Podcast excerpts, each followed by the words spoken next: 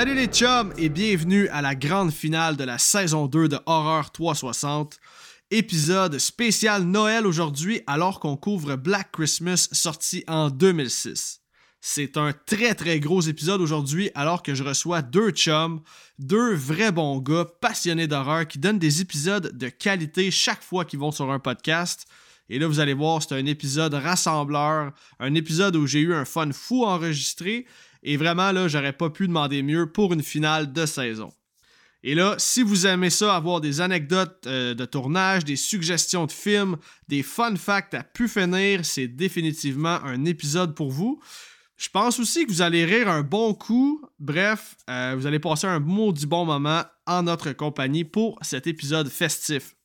Puis là aussi, pour la première fois, j'ai enregistré le segment du confessionnal en compagnie de mes invités. Et comme vous avez pu lire dans la description de l'épisode, on a parlé de Black Christmas 74, soit l'original. Sauf que là, il me reste un segment à faire et c'est celui du segment commentaire. Et là, on est en plein temps des fêtes, Noël est à nos portes et je me suis dit qu'aujourd'hui, j'allais lire tous vos commentaires sans exception. Vous avez été fidèle au poste tout au long de la saison, je me devais donc de vous offrir une petite reconnaissance. Comme à l'habitude, je vous avais posé une question sur mes réseaux sociaux qui était la suivante. Quel a été votre épisode préféré slash film préféré que j'ai couvert durant la saison 2 et surtout pourquoi? On va commencer ça direct là avec le premier commentaire qui nous provient du Super Club Vidéo Gore qui dit Si c'était juste de nous, de Decent sûrement. Malheureusement, notre gérant nous interdit d'inscrire cette réponse. Et là, ici, hein, on connaît bien le gérant du Super Club Vidéo Gore qui a toujours euh, le nez ou ce qu'il faut pas, autrement dit. Ceci dit, ben d'accord, mon chum Stéphane était venu faire de Decent avec moi. Un film qui était vraiment attendu par beaucoup d'entre vous. Euh, c'est un film que j'adore, que pas mal tout le monde aime en règle générale, mais ouais, je garde de très bons souvenirs de cet épisode-là. On poursuit avec André Pereira qui nous dit Ex, il dit Ça s'entend comment tu as tripé sur le film. Ça m'a donné le goût de l'écouter et j'ai beaucoup aimé aussi un des très bons slashers du 21e siècle. Et là, André et tous les auditeurs, en fait, je pense que c'est plus un secret pour personne. Je l'ai dit euh, très souvent, mais je pense que X, présentement encore, c'est mon film d'horreur préféré. Donc, euh, peut-être que ça va changer, qui sait? Pour l'instant, ça reste mon numéro 1. OK, on a ensuite Jake Valentine, hein? Jake Valentine qui était venu faire euh, le film euh, Terrifier 2 avec moi. Lui nous dit, euh, dans le fond, ses films préférés ont été X et The Devil's Rejects. Il va rajouter, évidemment, parce que c'est des films assez solides et hard, mais les épisodes étaient écœurants. Ben, un gros merci, mon Jake, vraiment apprécié. The Devil's Rejects, c'est vraiment, là, j'ai de la misère à le classer, là, mais ça a été longtemps mon épisode préféré de la saison 2. Parce que vous savez tous, là, Christophe, là, qui est l'invité justement de l'épisode d'aujourd'hui, a été écœurant. Ses anecdotes, je pense que c'est les meilleures anecdotes que j'ai eues au podcast jusqu'à maintenant. C'est sûr que lui euh, m'a apporté durant l'épisode de, de, Devil's Rejects. On poursuit ça avec Alexandre Etu, qui est mon cousin, by the way. Salut Alex. Il dit J'ai regardé la liste à peu près 15 fois. C'est impossible de répondre à cette question-là. Tous tes épisodes sont aussi bons les uns que les autres. Je me suis mis à réécouter des épisodes de la saison 1 et c'est fou la progression de ta saison 2 par rapport à la saison 1. La confiance et la qualité de tes épisodes ne fait qu'aller de l'avant. J'ai tout le temps hâte à ton prochain épisode. Lâche pas, on adore ce que tu fais. Mais calique, ça, ça fait vraiment plaisir à lire. Puis je suis tellement d'accord, man. Une fois de temps en temps, des fois, je réécoute euh, des parcelles, des petits segments de ma saison 1, puis euh, c'est pas trop long que je mets ça off parce que ça me gêne un peu, ça me gêne un peu, mais en même temps, je savais pas trop ce que je faisais, puis on commence tout à quelque part, fait que j'assume complètement ce que j'ai fait durant cette saison-là. J'ai, euh, je faisais du mieux que je pouvais, puis je pense que ça se ressentait, mais bref, merci beaucoup pour tes super bons commentaires, puis évidemment, je lâcherai pas. Ensuite de ça, on a Caro Butler qui dit euh, le film As Above, So Below, parce que c'est mon film préf et je suis contente qu'un podcast l'ait enfin fait. Puis je suis vraiment content moi aussi de l'avoir fait parce que c'est un film underrated qui mérite d'être connu. C'est dans mon top 3 des fan footage. C'est un film bonbon pour moi. C'est un film que j'ai vraiment pas eu de misère à travailler dessus. Euh, vraiment, vraiment, j'adore As Above, So Below. Ok, prochain commentaire nous vient de Vincent Laroche qui dit pour ma part, ça a été House of Wax. grâce à cet épisode-là, je me suis souvenu que ce bon film existe, un très bon film que mon cerveau avait mis de côté. Et là, il dit Sinon, tous tes épisodes sont très bons, tu une très bonne connaissance des sujets que tu parles et c'est un très bon podcast. Vincent, merci infiniment pour tes bons mots. Puis c'est un peu pour ça aussi que je fais le podcast, pour justement redonner une chance peut-être à un film, refaire découvrir un film qu'on a des fois un mauvaise, euh, une mauvaise opinion, si on veut. Là. Puis dans ce cas-ci, même moi, House of Wax, de mémoire, c'était pas aussi bon que quand je l'ai revisité. Puis euh, c'est un des épisodes qui a été le plus écouté. Là. Fait que je suis pas mal certain que tout le monde se rend compte que House of Wax, honnêtement, ça vieillit bien. Puis c'est quand même un très bon film, malgré tout ce qu'on peut dire parce que Paris Hilton joue dedans. Puis blablabla. Anyway, si vous voulez en savoir plus, vous irez écouter cet excellent épisode que j'ai eu à faire avec euh, les gars de Terreur sur le pod. Donc, on va poursuivre avec Alexis Giroux qui dit The Purge, j'ai adoré. Les invités étaient vraiment insane. J'aimerais beaucoup qu'ils reviennent, vraiment funny et tout. Sinon, je dois dire, l'épisode de Evil Dead était aussi très wow et ça, ça me fait vraiment plaisir quand je lis ça. Il va finir son message en disant Je l'ai réécouté avec une amie juste après l'écoute du podcast. Ça, ça me fait toujours plaisir. C'est sûr que de best, c'est de regarder le film avant d'écouter le podcast pour vraiment être avec nous, tout ce qu'on dit, puis mieux comprendre tout ce qu'on dit. Mais au final, je suis vraiment content que tu aies aimé l'épisode. Puis euh, honnêtement, l'épisode de The Purge, j'en ai vraiment beaucoup entendu parler. Les gens ont tripé sur euh, Cinérum. Donc, si vous écoutez Cinérum, Steven Felicia, bonjour à vous. Sachez que les auditeurs ont capoté sur l'épisode de The Purge. Prochain commentaire nous provient de Kevin Dupont qui dit Green Inferno parce que le timing était super bon. On a écouté le film la veille et ton épisode est sorti le lendemain. Je garde de très bons souvenirs de cet épisode-là, moi aussi. Euh, Daniel Leblanc, un excellent invité avec qui c'est toujours facile de jaser horreur. Mais j'avais hâte de couvrir un film de cannibale au podcast, un film vraiment estival. Je l'ai sorti au mois de juin. Le timing, comme tu dis, était excellent. Toi, c'est pour d'autres raisons, mais moi, j'avais hâte de le sortir en juin justement parce que ça se passe dans l'Amazonie. Puis c'est vraiment, vraiment un esti de bon film estival. Puis moi, je suis un amoureux des Lyra, donc tout ce qui nous sort, euh, c'est du bonbon. Fait que, encore une fois, c'est un épisode où j'ai vraiment pas eu de misère à travailler dessus. Ensuite de ça, on a Alexandre Baudry qui dit je dirais l'épisode de ça. Autant pour le survol de la saga, mais aussi pour ton entrevue de feu avec Patrick Sénécal. C'était un épisode assez parfait à mon avis. Mais la saison 2 au complet est excellente. Continue comme ça. On a hâte à la troisième saison. Alex, merci beaucoup mon gars. C'est super apprécié. Euh, si vous avez écouté l'épisode, vous savez à quel point ça, ça a une place importante pour moi dans ma, dans ma cinéphilie d'horreur, dans mon cheminement. Euh, sans le film Ça, je suis pas sûr que j'ai un podcast aujourd'hui parce que c'est ça qui m'a redonné l'amour de l'horreur. Je me répète parce que vous l'avez déjà entendu, mais j'aime quand même ça me réexpliquer par rapport à pourquoi j'ai fait un épisode sur un certain film. Donc ouais, merci beaucoup, man. Euh, c'est vraiment apprécié. Toi, t'es là depuis un Christy de bout, Alex, puis euh, j'apprécie vraiment ton support. C'est vraiment, vraiment, vraiment apprécié. Il en reste plus gros, là. on poursuit ça avec Chloé Demers qui dit Terrifier 2 super intéressant comme épisode avec une très belle discussion. Euh, moi aussi, surprenamment, c'est un épisode que j'adore parce que j'avais faisais un bout, vous savez à quel point j'aime le gore, hein, je le dis assez souvent. Euh, j'avais hâte de discuter avec quelqu'un qui connaît ça. Puis Jake Valentine qui est venu sur l'épisode, écoute, il connaît bien plus ça que moi, mais c'était cool d'approfondir nos discussions, de parler de cinéma underground. Euh, puis vraiment de parler de practical. Hein. Le practical, on sait à quel point on aime ça, on en a besoin, puis on en veut de plus en plus. Puis Terrifier, c'était le film pour parler de ça.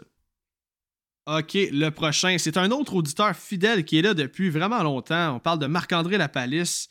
Euh, lui, il va dire choix difficile. Je vais en nommer trois parce que je ne peux pas en choisir juste un. Il va dire amer pour la discussion passionnante avec le toujours pertinent Marc Boisclair. En deuxième, c'est The Devil's Rejects parce que je ne me tanne pas des anecdotes de Christophe Gagné. Et finalement, Terrifier 2 pour votre super échange sur le cinéma gore. J'ai déjà parlé des deux autres films, mais je veux parler un peu de Hammer. Hein. Ça a été euh, un épisode vraiment spécial parce que là, pour la première fois, je demandais à un invité d'apporter sa suggestion à lui finalement. Puis euh, Marc m'est arrivé avec le film Hammer, film que j'avais aucune calice d'idée c'était quoi. Finalement, agréablement surpris. J'ai vraiment tripé. J'avais tellement de questions, mais Marc a vraiment su répondre à chacune de mes questions, en tout cas du mieux qu'il a pu. Fait que ouais, c'est une expérience que j'aimerais ça refaire, euh, de recevoir un invité qui me propose un film que je ne connais pas. Et finalement, on a deux auditrices qui ont dit euh, pratiquement la même réponse. Donc, euh, Ariane Bellil et Kim Letourneau. Eux, selon eux, ça a été Cabin in the Woods et House of Wax. Mais là, je vais vous lire le commentaire de Ariane qui dit Je dirais Cabin in the Woods. J'ai adoré tous les fun facts et j'ai des goûts similaires à ceux de Jasmin. Si j'avais à en choisir un deuxième, ce serait House of Wax avec Terreur sur le pod. Les échanges entre vous trois sont toujours super intéressants et divertissants. Donc, ce qui va conclure le segment commentaire. Honnêtement, merci infiniment à tous euh, pour vos bons mots, pour votre support tout au long de la saison. Ça a été une grosse année rock and roll. Puis, euh, je suis vraiment content de vous savoir à l'écoute depuis euh, pratiquement deux ans déjà. Donc, c'est tout pour moi. C'est maintenant l'heure de vous envoyer dans la discussion que j'ai eue avec mes deux invités. Je vous souhaite un excellent podcast et surtout un joyeux temps des fêtes à tous. Cette semaine, pour le spécial Noël et la grande finale de la saison 2 du podcast, j'avais envie d'être bien entouré. Et là, qui dit Noël dit rassemblement dans la joie. C'est pourquoi j'ai décidé d'inviter deux chums, deux podcasteurs avec qui j'adore jaser d'horreur j'ai le plaisir d'être en compagnie de mes deux bons amis, Serge de Terreur sur le Pod, ainsi que de Christophe du podcast Metal Maniac. Messieurs, re-bienvenue à l'horreur 360. Comment allez-vous? Ça, va super bien. Écoute, euh, j'aurais quasiment le goût de dire euh, ça va bien en chantant la baritone parce que Christophe qui est là, ça m'inspire toujours. Mais euh, non, ça va super bien. Très content d'être là avec vous deux. Tellement, pour vrai, là, tu sais, c'est un grand plaisir, euh, les gars. À toutes les fois que j'ai enregistré avec vous deux séparés, euh, c'était facile, c'était le fun, puis tu sais, on est des tripeux, euh, tu sais, ça, ça coule, tu sais, là, c'est pas, pas compliqué. Puis là, en plus, ben, on est les trois en même temps, là, je capote, là. Ça va être Noël. fun. c'est un ben, c'est ça, c'est Noël, c'est Noël. Puis là, pour les auditeurs qui suivent le Terreur sur le pod, là, pour eux, c'est du bonbon parce qu'ils vous ont entendu récemment dans l'épisode de Batman. On a pu mm-hmm. vous entendre sur Rétro Terreur, les deux ensemble. Puis c'est un peu hasard parce que ça fait longtemps que je vous ai booké, puis je savais même pas que vous aviez des épisodes de fait ensemble, donc c'est un peu hasard, mais j'aime votre chimie, puis c'est pas pour, c'est pas un hasard dans le fond que vous êtes là parce que vous êtes deux podcasteurs comme j'ai dit que j'adore. Je suis bien heureux d'être en votre présence ce soir, les gars, parce que ce soir, on célèbre la grande finale du podcast avec un bon film d'horreur de Noël. Et là, Serge, je sais que tu es un grand fan de Black Christmas de, de 1974. Je sais pas pour toi, Christophe. Eh bien, les boys, Aujourd'hui, mm-hmm. j'ai envie qu'on parle de Black Christmas 74 et de celui de 2006. Et là, il est important de savoir que pour une rare fois, euh, je n'avais jamais vu le film qu'on va couvrir durant l'épisode ce soir. Hein. J'avais jamais vu Black Christmas 2006 et j'avais jamais vu l'original. C'est donc mm. pourquoi, pour la première fois, je vais aller me confesser devant vous, les gars. Donc, si ça vous tente, j'aimerais ça vous amener avec moi au confessionnal pour vous donner mon avis sur Black Christmas de 74, puis en même temps, J'aimerais ça qu'on se fasse un petit tour de table pour connaître votre opinion sur ce classique de Noël. Ça vous tente-tu? Ben oui, ben oui, avec plaisir. Parfait. Let's go. On y va d'un petit music cue, puis c'est parti.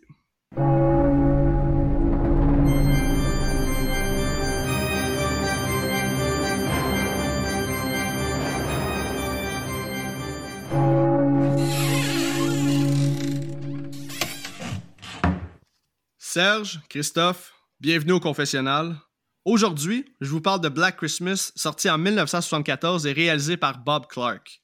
Et là, de la façon qu'on va procéder aujourd'hui dans le confessionnal, j'ai envie de commencer avec les points positifs que j'ai aimés du film, suivi de points négatifs, je vous garantis, je pense qu'il n'y en a même pas. Et mhm. euh, après ça, j'aimerais ça faire un shout-out à certaines scènes marquantes que j'ai vraiment trippé. Puis par la suite, euh, je veux votre opinion. Qu'est-ce que ce film-là représente pour vous dans votre parcours de cinéphile? Quand vous avez découvert ce film-là, votre opinion générale, OK? Fait que je vais commencer avec mes points positifs. On va commencer tout de suite en partant avec l'actrice Olivia Ossie, qui va jouer Jess. J'en reviens juste pas, là. quelle belle femme. Là. Mm. Je m'attendais pas à ça pour un film de 74. Là. Ça, ça m'a pris au dépourvu. Puis honnêtement, le casting au complet, ça a ben été euh, vraiment une belle surprise parce que, tu sais, vu que c'est sorti en 74, j'ai beaucoup comparé ce film-là avec TCM Christophe, je sais que tu es un grand ben fan de TCM 74. Malheureusement, là, Black Christmas vient de le dépasser. J'ai tellement ben, aimé mon expérience. C'est plus pro, tu sais, c'est plus, euh, c'est plus travaillé. Travaillé, ouais, caméra, tu sais, la, musique, tu vois que c'est une production qui a quand même plus de budget, là, on s'entend. Ah, totalement, totalement. Écoutez, on va continuer ça. Euh, ce que je voudrais dire aussi, c'est que, ben, premièrement, le tueur, hein, Billy, mm. Billy, Billy, Billy Lance, Billy, Billy, Billy, tout simplement, c'est un fucking psychopathe, puis j'adore ça. J'aime qu'on ait une perspective du tueur à la première personne. C'est vraiment insane. Puis c'est quelque chose en fait qui a fait en sorte que j'ai ressenti un certain stress durant mon écoute. Ça l'amène une tension incroyable.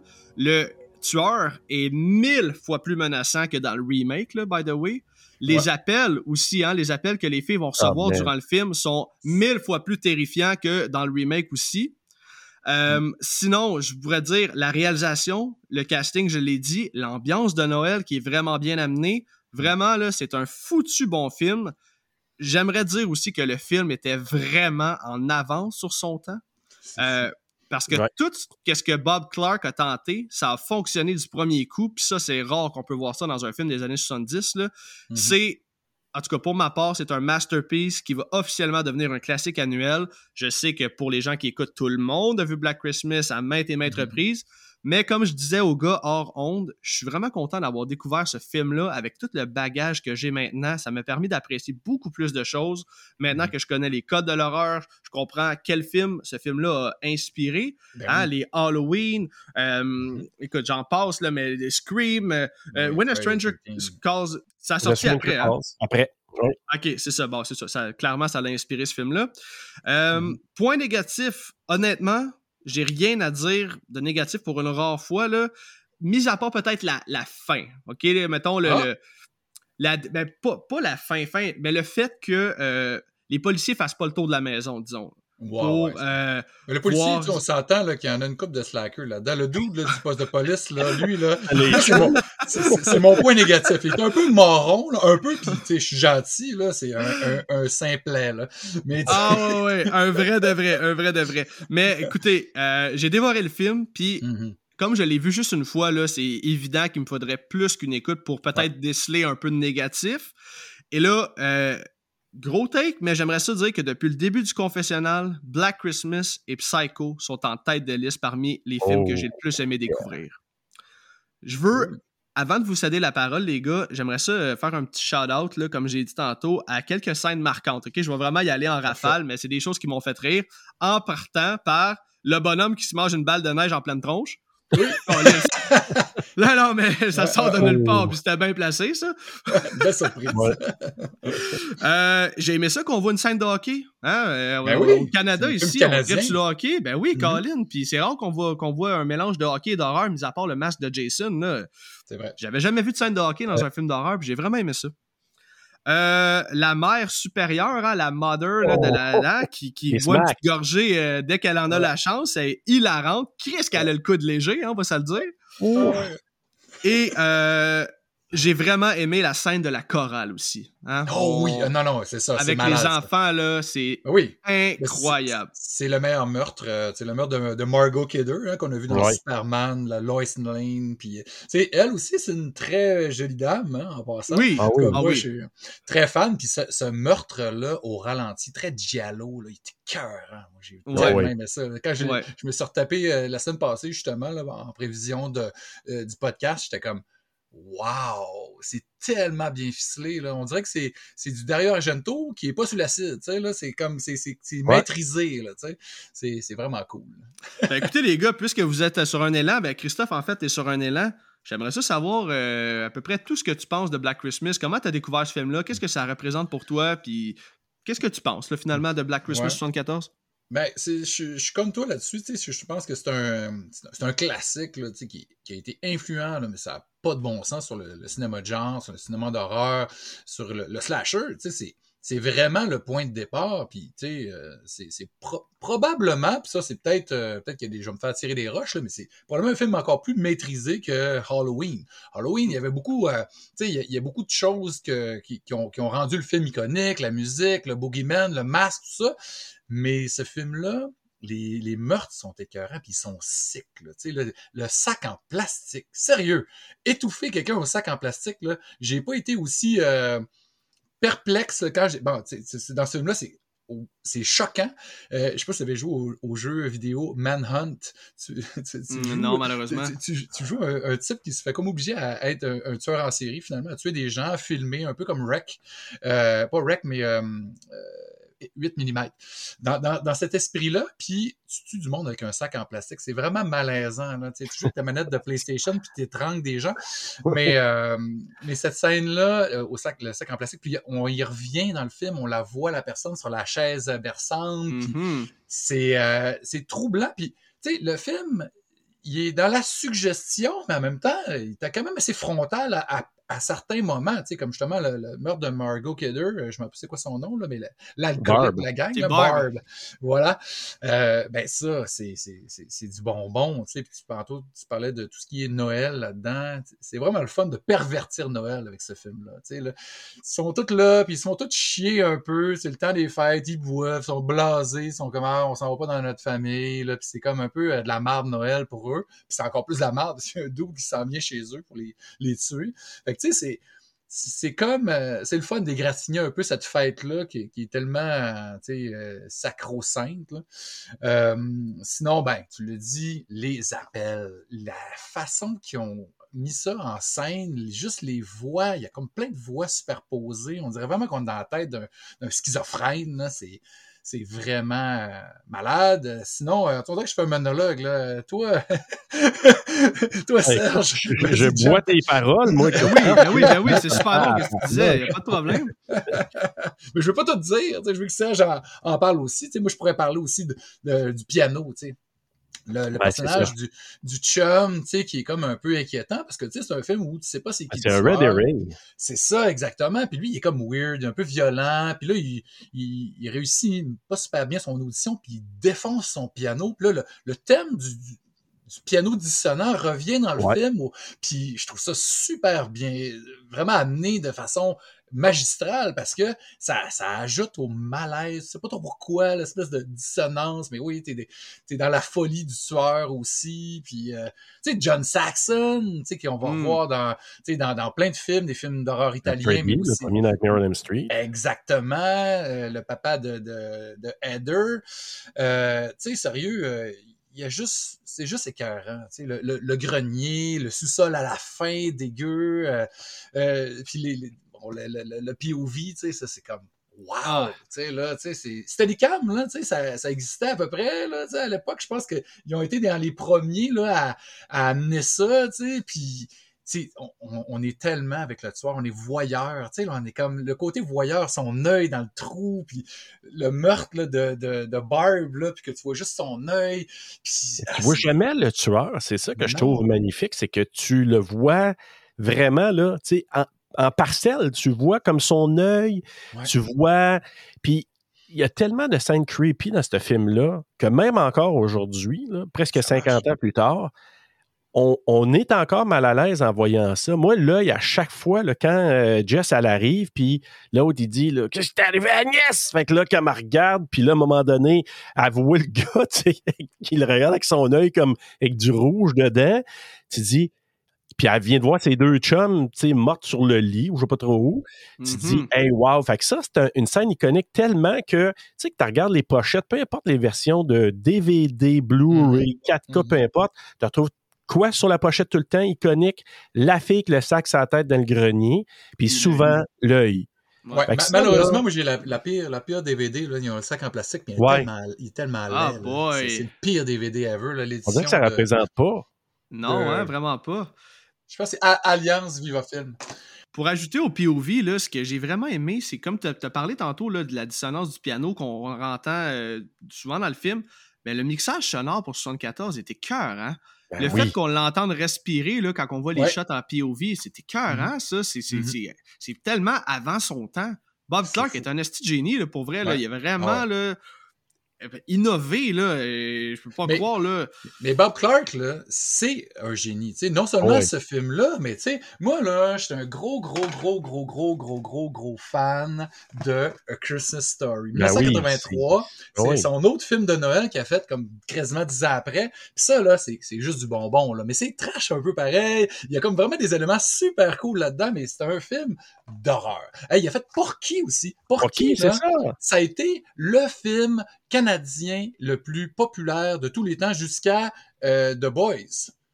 Tu sais, ah, pour vrai. Puis, après ça, je pense qu'il euh, y a eu Bon Cop, Bad, Cop qui l'a détrôné. Tu sais, là, c'est, euh, c'est fou, là. Pour qui? C'est quand même un des. C'est l'American Pie de notre époque, en tout cas de ben moi, de mon époque. Puis, puis euh, The Nerds, là, Revenge of the Nerds, c'était avant ça, Porky. C'était les premiers films de, de jeunes ados libidineux, niaiseux. Puis, encore une fois, il y a encore le trou dans l'œil. Ben, oui.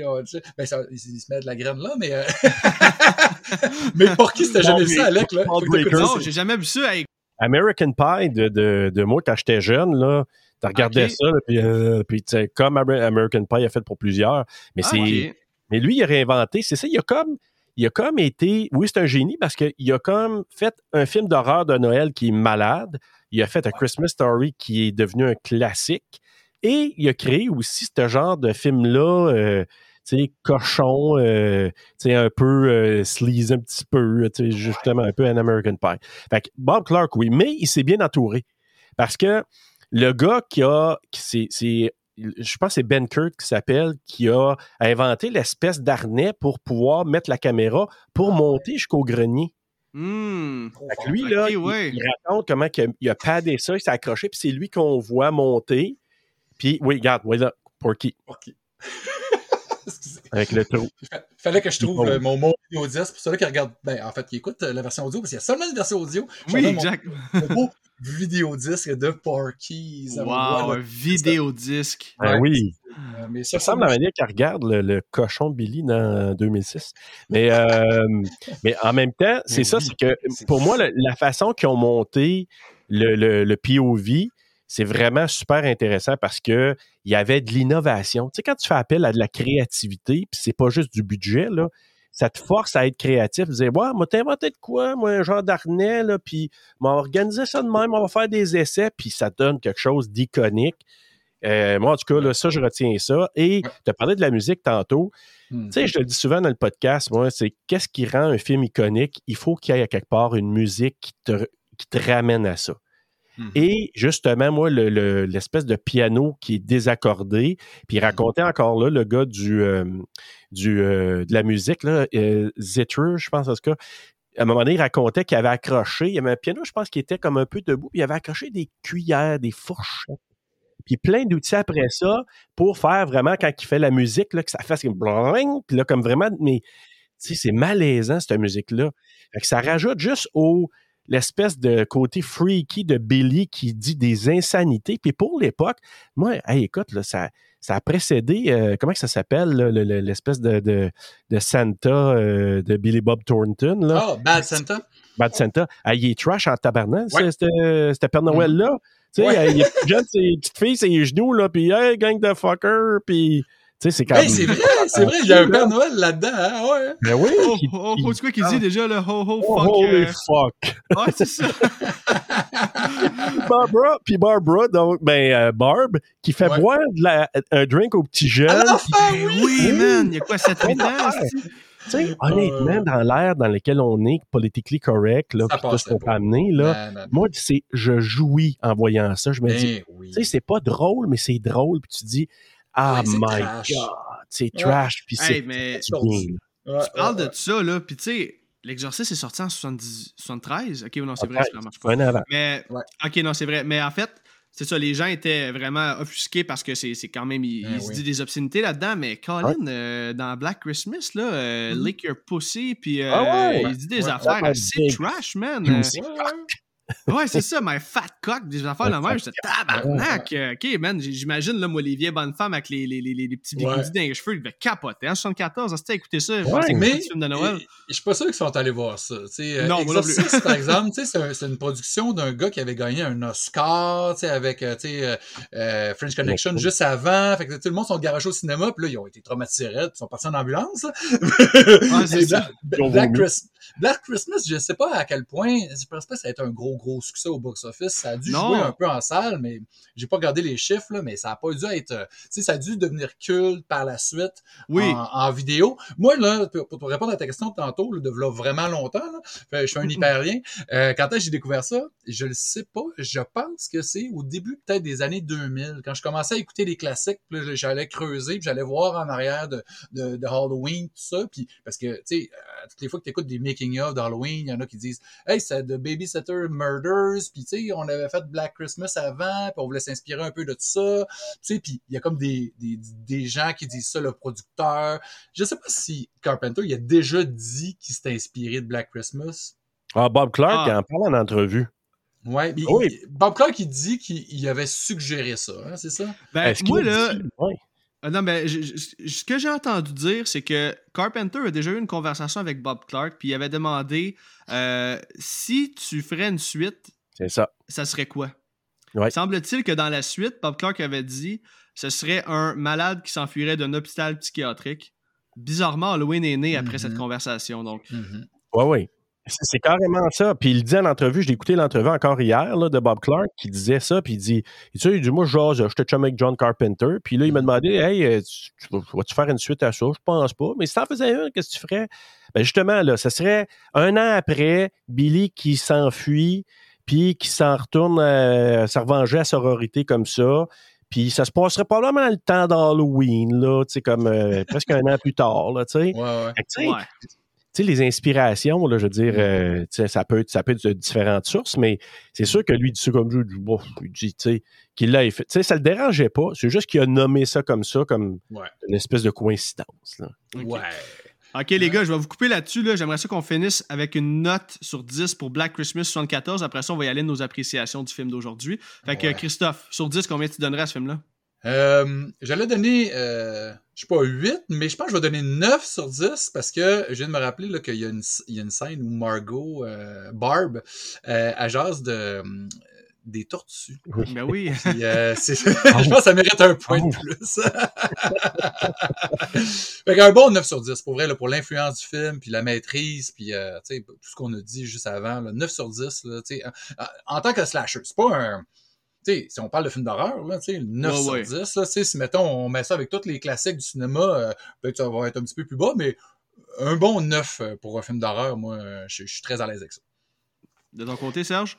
moi, juste, juste, ça va donner ma note qui va rajouter d'ailleurs à ma note. Tu sais, encore là, on parle des fois d'un film qui a des messages, puis tu parlais avant-gardiste, mais tu sais, mm. on parlait quand même d'avortement là-dedans. Là. Oui, tellement tu sais, Jess, là, c'est quand même, tu sais, c'est pas, pas anodin d'avoir ce sujet-là. Donc, tu sais, c'est un sujet qui peut être lourd à mm-hmm. porter là-dedans, qui amène quand même. Euh, tu sais, je trouve que ça fait avancer l'histoire, ce point-là, parce que ça amène une discussion avec son chum, qui est peut-être un peu jaloux, qui amène peut-être au fait de penser que c'est lui. Fait que moi, je trouve que tu rajoutes ça là-dessus, là, ça mm-hmm. rajoute. Moi, je, je donne un 9, moi aussi. Ben, puis en plus, je trouve que c'est bien amené, c'est pas, euh, c'est pas forcé.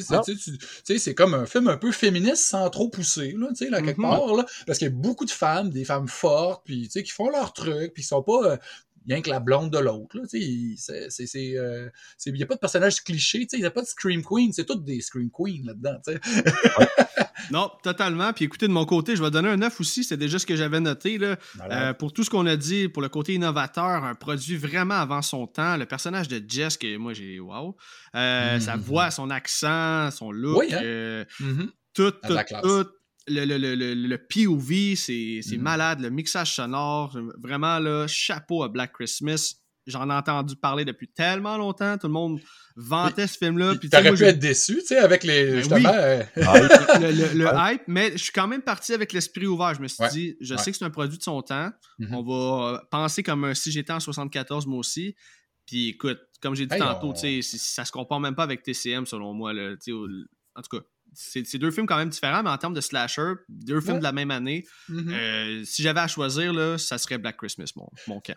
Ah, ben moi, je, moi, je, moi, pas. Euh, je, je, vais pas jusque-là, là, parce que. Ah, ouais, non, ben ça, je l'aime pour différentes raisons. Ben oui, je sais. Mais, mais tu sais, 9, 9, 9, qu'est-ce que ça fait à l'envers? 6, 6, 6. 6, The number of the beast. Je vais jouer la tune d'Iron Maiden. Euh, ok, les gars, maintenant qu'on euh, a fait le tour de, de l'original, c'est maintenant mm -hmm. le temps de s'attaquer à Black Christmas 2006. Bon film, flop. Euh, écoute, c'est ce qu'on va découvrir durant l'épisode. Mm -hmm. J'aimerais ça qu'on fasse une tournée d'appréciation sans trop spoiler, euh, encore une fois, qu'est-ce que ce film-là représente pour vous? Comment s'est passé votre réécoute? Euh, je veux juste savoir qu'est-ce que vous pensez de Black Christmas 2006. On va commencer avec toi, Serge. Écoute, la première fois que je l'ai vu, je l'ai haï, ce film-là.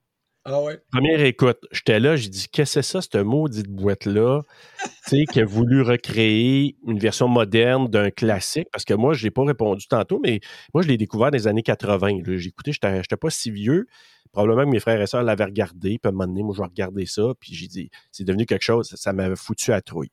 Là, on arrive en 2006, pas aller voir ça au cinéma, là, je dû le voir en, cassette, j'imagine, ou whatever, en DVD. Et j'ai fini le film pour me dire, ah, cette boîte sale, qu'est-ce que hmm. c'est ça, ce film-là? Parce que je trouvais que on est. puis un an après, Zombie est allé, il a refait à peu près la même affaire, c'est-à-dire de vouloir nous raconter l'antécédent, la genèse du personnage là. je me suis dit, ah, OK, ça peut être intéressant, mais tantôt, là, je vais vous raconter un peu, il y a des éléments quand même que j'ai aimé de ce film-là, mais je trouve qu'ils sont allés nous mettre ça dans la face, puis par moment, c'est heureux, puis par moment, c'est vraiment désastreux. Mm-hmm. Mais j'ai gagné, j'ai eu un petit peu plus de paix dans mon cœur, vu que c'est Noël, il faut bien dire, avoir un petit peu de paix de cœur. C'est que quand j'ai vu celui de 2019, j'ai dit 2006, c'est un chef-d'œuvre. T'es méchant. Non, mais je sais, je sais, je suis méchant, mais je pense qu'il y a un fond de vérité là-dedans. Puis, ça n'a pas rapport, il aurait dû donner un autre nom. Mais bref, 2006, pour moi, c'est. Euh, je suis un peu plus en paix avec ce film-là, mais maintenant, par rapport à ce que j'ai vu à sa sortie, là, comme mm-hmm. vraiment pas longtemps. dès qu'il est sorti en, DVD, là, je me suis dit, faut que je le vois, tu sais, quand même. Puis, euh, mais c'est un produit des années 2000. Dans la mm-hmm. vague des remakes, il y a eu des très heureux, puis des moins heureux. C'est pas le pire, par exemple, mais on, on en parlera un petit peu plus tantôt. Excellent, excellent, mon Serge. De ton côté, Christophe?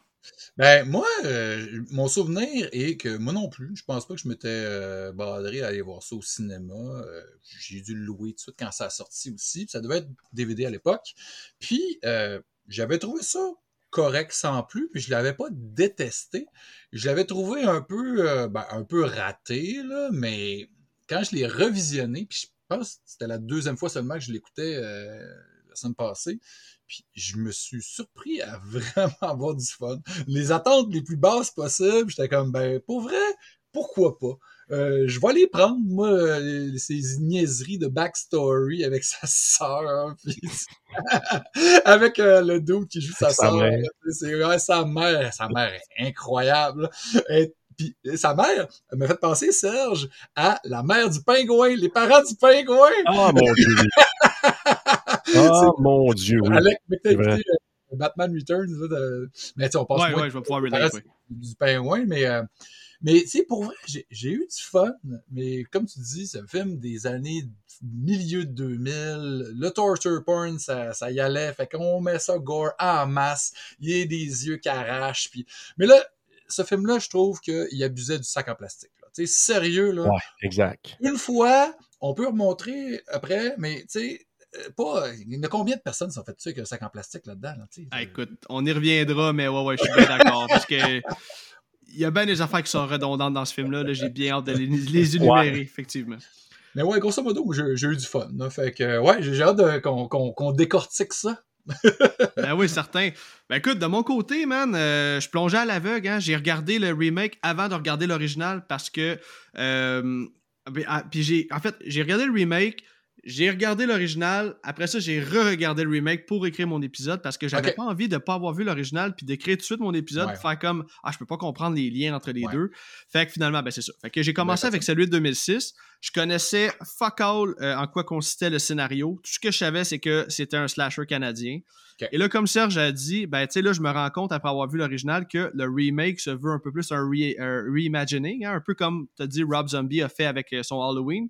Mm Black Christmas 2006 a voulu donner un background au tueur. Est-ce que c'était nécessaire par contre? Je pense pas. Mais avec deux écoutes, je pense que c'est le point le plus positif du film, les flashbacks. J'ai quand même aimé les flashbacks ben, malgré. C'est ça qui fait que ça, ça, ajoute sa couleur. sinon, si ça aurait été juste du plan par plan, on refait comme Psycho là, de Wes Anderson. Puis, il y a quand même une belle cinématographie dans le film. J'ai été surpris par ça. Euh, des, une belle mm-hmm. DOP, des belles couleurs, des scènes de flashback, beaucoup de jaune. Euh, peut-être pour nous rappeler un peu sa maladie de peau et tout, là, mais j'ai trouvé qu'il y avait une belle teinte jaune, des belles couleurs éclatantes, les lumières de Noël, beaucoup de rouge, beaucoup de vert. Ça, pour ça, rien à dire. Au niveau cinématographie, je pense que c'était quand même un succès. Mm-hmm. Euh, c'est un bon film léger, c'est sûr. J'ai eu du fun. Par ben, léger pour les gens qui aiment ça, l'horreur gore. Oui, là, ok. Première écoute, je l'ai écouté avec ma blonde, ok? Puis bien souvent, on se regardait et on a roulé des yeux, là, voulant dire, oh, c'est-tu sérieux, tu sais? Mais j'ai eu quand même du fun. À ma deuxième écoute, là, j'ai comme pris le temps d'écouter ce qui se disait, là, les dialogues de Bouette puis tout, là, puis là, j'étais comme, hey, mais quelle petite flop.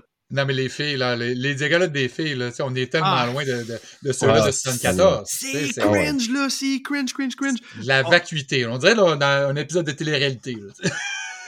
ouais, trop de personnages. C'est affreux, affreux, affreux. Mais regarde, on, va, on va tout analyser ça tantôt, scène par scène. Là, je pense qu'on va se faire un esti de plaisir fou à analyser euh, OK, qu'est-ce que je peux dire d'autre? Je considère le film un peu comme un film de série B, hein? un film très hallmark, là. Euh, surtout au niveau de l'acting puis de la décision de certains personnages. J'ai aimé le gore, évidemment. Et puis j'aime vraiment à quel point le personnage de Billy il est malsain il est sans pitié pour ses victimes. Ça, pour mm-hmm. ça, c'est un succès. Ils ont réussi, ils ont fait un slasher, ça marche sur toute la ligne. Ceci dit, hein, comme j'ai dit à quelques reprises, j'ai roulé des yeux, mais c'était dans le bon sens faut dire que j'ai écrit ce texte-là avant ma deuxième écoute. Hein. Là, je me relis puis je suis comme, hmm, j'ai comme changé d'opinion un peu. Euh, j'étais super ouvert à un film du genre, puis je me doutais bien qu'on serait loin d'un scénario de qualité, effectivement. Mais, euh, malgré, il y, a quelques points positifs, mais au final, je pense qu'il va y avoir plus de négatifs à retirer de ce film-là, puis j'ai vraiment hâte qu'on en jase, justement. Là, j'en dis pas plus. J'ai vraiment hâte d'analyser le film avec vous. Je suis certain, en fait, que vous allez m'apprendre plein de choses sur l'historique de l'original, puis du remake, parce que c'est sûr qu'on va faire des comparatifs tout au long de mhm. l'épisode. Fait que là, les gars, je vais y aller de la fiche technique suivi de quelques fun facts. Ensuite, on se lance dans l'histoire. Donc, Black Christmas est un film d'horreur de 2006 écrit et réalisé par Glenn Morgan. Le film est une coproduction du Canada et des États-Unis. Le film a été produit par Morgan et James Wong par l'intermédiaire de leur société de production Hard Eight Pictures. Tourné au Canada en 29 jours avec un budget de 9 millions de dollars, ça je la comprends pas, on y reviendra. Le film a ramassé un total de 21,5 millions de dollars au box-office. Le film met en vedette Katie Cassidy dans le rôle de Kelly Presley, Michelle Trachtenberg dans le rôle de Melissa, euh, Mary Elizabeth Winstead dans le rôle de Heather, Lacey Chabert dans le rôle de Dana, Kristen Cloak qui va jouer Lee, Andrea Martin dans le rôle de Barbara McHenry et finalement Robert Mann dans le rôle de Billy Lance. Et là, les auditeurs, vous le savez, on est rendu à l'épisode 43, mais j'aime bien le dire quand même. Hein, Horreur 360, c'est un spoiler podcast et aujourd'hui, on va comparer les deux films, comme on a déjà dit, soit l'original et le remake. Donc, vous êtes doublement avertis. Fait que si jamais vous avez jamais vu les deux films, je vous encourage à aller visionner euh, les deux films qui sont disponibles sur Amazon Prime et de revenir tout de suite après pour mieux comprendre tout ce qu'on s'apprête à dire dans l'épisode. Et là, allons-y maintenant de quelques fun facts sur le film. J'espère que je vais vous en apprendre un peu. Serge, sûrement pas, hein? On connaît ton background. À toutes les fois que tu viens sur le podcast, t'en connais plus que moi sur le film. écoute, ce gars-là est souvent mieux préparé que moi quand je le reçois, là. Fait que, en tout cas, j'espère que je vais t'en apprendre un peu. Sinon, ben, just too bad, des auditeurs, ça sera à vous que j'apprendrai du stock ce soir. Les fun facts, en fait, c'est surtout des fun facts de pré-prod que j'ai, que j'ai trouvé, OK? Parce que selon ce que j'ai lu, ce que j'ai entendu, ça s'est vraiment pas bien passé au niveau de la production. Hein? Ah Il y a eu plusieurs mésententes et là, je m'explique. Selon le réalisateur Glenn Morgan, lui et le producteur James Wong ont eu beaucoup de différends avec les dirigeants de, Dimension Film. On parle de Bob et Harvey Weinstein. Mm-hmm.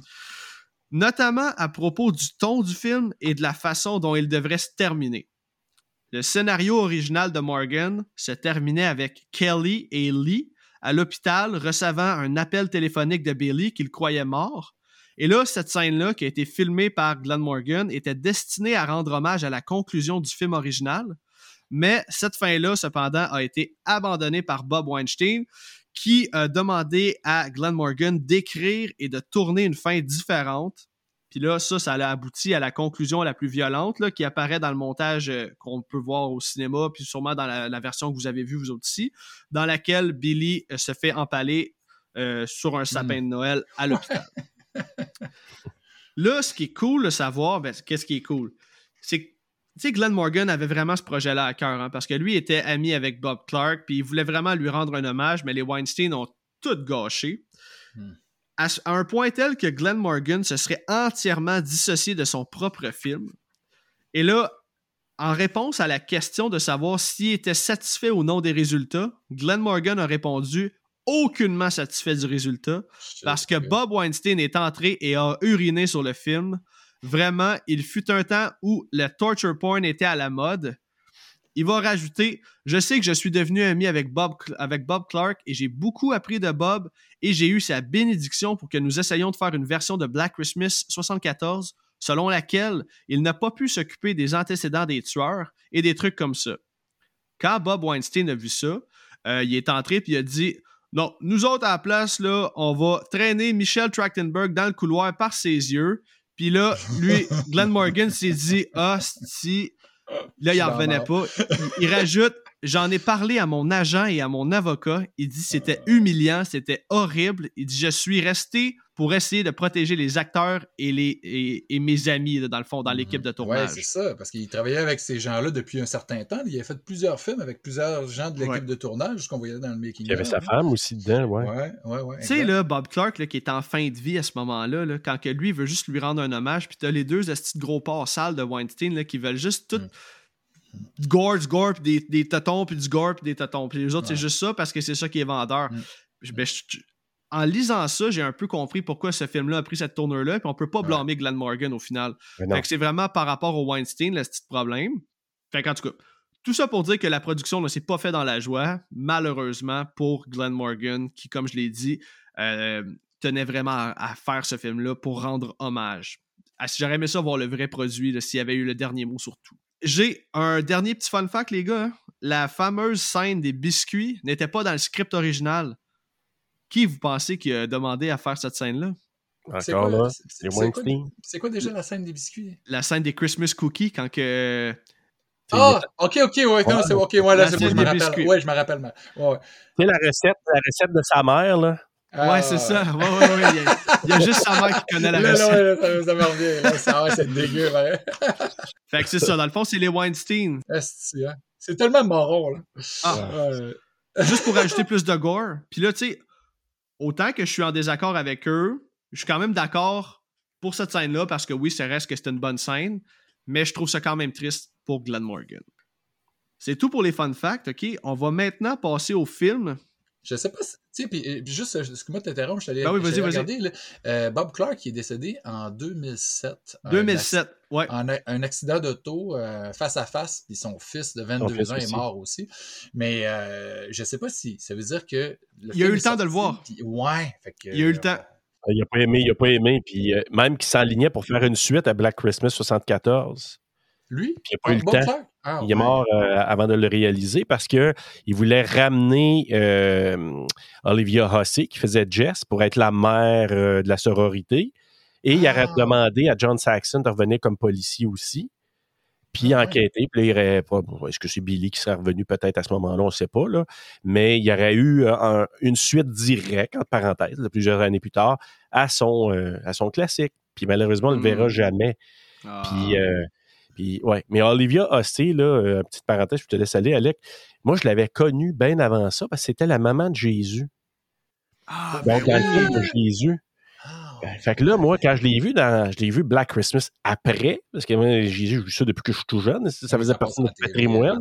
Ouais, c'est ça. Fait que là, je voyais ça, c'est Hey, c'est la mère à Jésus. Puis là, à chaque fois qu'on voit ça, ma conjointe, elle me dit Ah ben la maman de Jésus. Là, arrête, ça, c'est Black Christmas. c'est quelque chose de chrétien dans les deux. Hein? Oui, il y a ça, ouais. c'est weird. Ouais. Parce qu'ils sont pas crucifiés pareillement. on reste dans la thématique. Fait en tout cas, les boys, on va euh, maintenant passer au film. Mais là, mm-hmm pour les auditeurs, là, comme j'ai fait lors de mon épisode sur Terrifier 2, hein, euh, on va y aller plus d'une analyse sommaire en parlant des scènes marquantes et des kills surtout. Parce que dans un slasher, le format pas à pas est moins intéressant, je trouve. Euh, mm. On va quand même y aller en ordre chronologique, puis j'ai quand même beaucoup de détails. Comme je vous ai dit en ronde, ce soir, j'ai 20 pages d'écrit. Et euh, c'est ça, fait qu'il y a quand même beaucoup de stock à dire. On va y aller beaucoup de comparaisons entre l'original et le 2006. J'y vais donc d'un petit music cue et on se lance dans le film.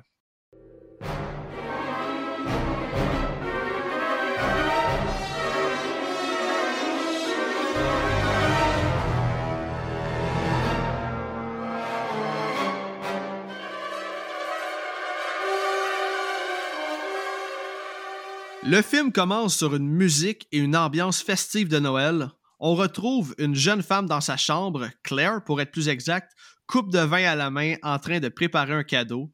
Elle va entendre, euh, en fait, elle va voir quelque chose bouger dans son garde-robe.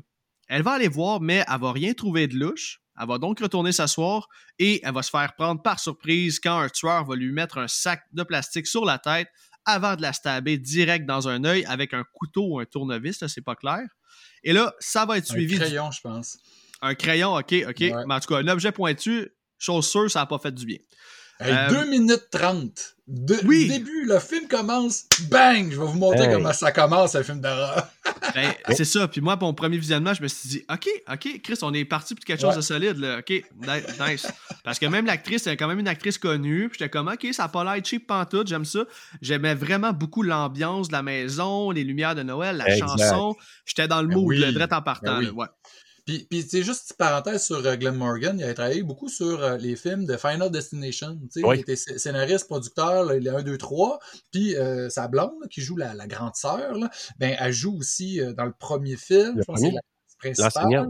C'est ça, l'enseignante, voilà. puis, tu sais, euh, des kills inventifs puis gore, on en a dessus dans Final Destination? Ah, il y ben en a, tu euh, fait que, tu sais, ça vient de là un petit peu, d'après moi. Là, c'est moi, j'ai senti l'influence de ces, travailler sur ces films-là puis d'arriver sur euh, Black Christmas puis OK, on fait des trucs gore, là, tu sais. ah, ben oui, tout à fait. J'avais pas fait un, j'avais pas regardé vraiment la filmographie de Glenn Morgan, mais c'est bon de savoir qu'il a travaillé pour Final Destination. Comme tu dis, on peut comprendre l'influence puis on sait qu'il est capable de, d'en faire du gore s'il veut. C'est, plate parce qu'il a pas réalisé grand-chose. Il a réalisé Willard, un remake aussi. Ouais, de, 2003. Euh, c'est ça. Euh, ça a plus ou moins marché, mais Crispin Glover, euh, Crispin Glover, là, c'est le, c'est, le père. Ouais, le gars qui danse dans, oui, Friday the 13. 13 c'est ça. Puis aussi, c'est le père à. Marty McFly. Marty McFly. C'est ah, George, ben George McFly. Ben oui, ben oui. Mais là-dedans, Willard, super bon. C'est ça, c'est quand même. c'est intéressant ce, petit remake-là. Même s'il y a un petit peu trop de CGI, t'écouteras ça. Mais ben ce qui est arrivé à Morgan, c'est de valeur parce que ça a floppé. Après ça, ben, ce film-là, Black Christmas 2006, floppé. Puis il n'y a plus jamais, je pense, euh, réalisé de film après. Non. Non, ça, a été son coup de mort. Mais moi, ce que je veux ramener, puis tu parlais de la, du shot de la maison, Alec, euh, au début, là. Moi, j'ai tout de suite, puis tu sais, je vais donner des bons coups quand il y en aura, quand même. Il faut être un bon prince. C'est que moi, je trouvais que dès le départ, de un, il nous met ça shiny avec une tune de Noël, mais qui est rythmée. Juste pour te dire, on va lui donner un, on va rendre hommage, mais on va le moderniser. Fait que tout de suite en partant, tu sais, l'autre maison était plus sombre, moins décorée, euh, lugubre. Mm-hmm. Puis tandis que celle-là, pow, grosse lumière, musique de Noël en diablé. L'autre, c'était plus de oh, Holy Night, c'était plus relax. Fait que ça, c'est déjà premier shot. Puis deuxième clin d'œil, c'est justement le personnage de Claire qui est en train d'écrire justement avec le crayon. Elle écrivait à sa sœur Lee un petit message. Puis là, donné, il est où mon crayon? Bien, ce qui l'a dérangé, c'est le sac de plastique dans. Fait que là, tu dis, Asti, vont-tu recréer le sac de plastique de Claire qui se fait poigner par le sac comme dans l'original? Ben non, c'était rien qu'un clin d'œil de voir le sac de plastique hmm. bouge. Ben oui, c'est vrai. Puis là, tu dis, ah, si, y a-tu quelqu'un caché là? Ben non, Chris est en dessous du lit, puis Elle, se fait stabber avec le crayon, puis j'aimais ça. Parce que là, il est où le crayon que j'écrivais une note à, ma soeur? là, ah, fait, pow! Mon Dieu, j'ai jamais catché que c'était un crayon. Mais oui, ça fait. Ça, ben, tu vois, regarde, tu vois, je suis content de, de, de, faire le comparatif. C'est vrai parce que Claire, elle se fait tuer. Euh, euh, dans le fait, Billy se cache dans le garde-robe dans l'original. Mhm. Fait que là, oui, oui, c'est effectivement, c'est un super beau clin d'œil. on pensait qu'il allait régler le cas du sac en plastique tout de suite. Mais non, hein, il va nous le ramener le sac en plastique. Non, non, non, non, on n'a pas fini, on n'a pas fini. C'est commencé par Glad, je vous le dis, moi. Ah oui, oui, pas à peu près, pas à peu près. Fait que suite au meurtre de Claire, euh, ça va être suivi d'un gros title card sur fond rouge écrit Black Christmas. Puis là, le, le, le, ton est donné. On sait qu'on s'en va dans un bon slasher. En tout cas, on mhm. pense qu'on s'en va dans un bon slasher. On espère. on va être surpris hein, à plusieurs endroits. Donc là, on a un changement de scène. On nous amène dans un, un hôpital psychiatrique. Euh, il y a un employé de l'hôpital avec une sucre de Père Noël qui sert le souper aux patients en déposant un cabaret devant leur cellule. Et là, il va se faire suivre par un homme déguisé en Père Noël.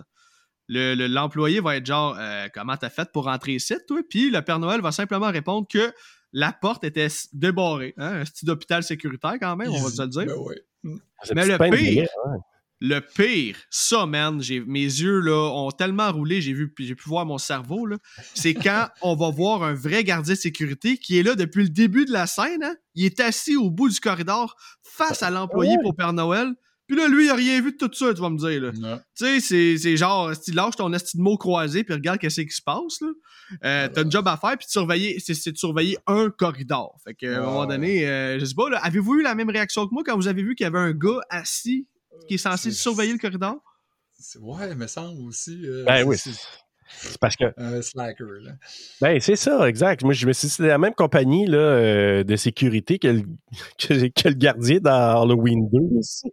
Ah, même Halloween 2. Tu sais, le genre de gardien, c'est qui pas rapport. Puis tu sais, tu te dis, il apparaît out of nowhere parce que tout ce qu'on voit tout le long, c'est le gars qui s'en va, qui donne ses affaires. Père Noël qui rentre parce qu'il y a une peinte de lait qui est tombée, parce que le gars est pas fiable. Fait que là, t'as le gars qui, tu sais, la porte ne ferme pas. Le Père Noël qui rentre là, puis là, tu te dis, Père Noël, il, est-tu creepy? Y a-tu quelque chose, le Père Noël, au départ? hey, mais c'est ça. Honnêtement, mais il a tellement l'air louche, le Père Noël. Au début, j'étais comme, mais, mais Clairement, lui, c'est un antagoniste. Je comprends même pas c'est quoi le lien de ce gars-là, là, techniquement, à part euh, ben, poser des questions pour savoir euh, euh, qu'est-ce qui se passe avec Billy et tout, mais ce serait quoi ton avis sur ce, Père Noël-là?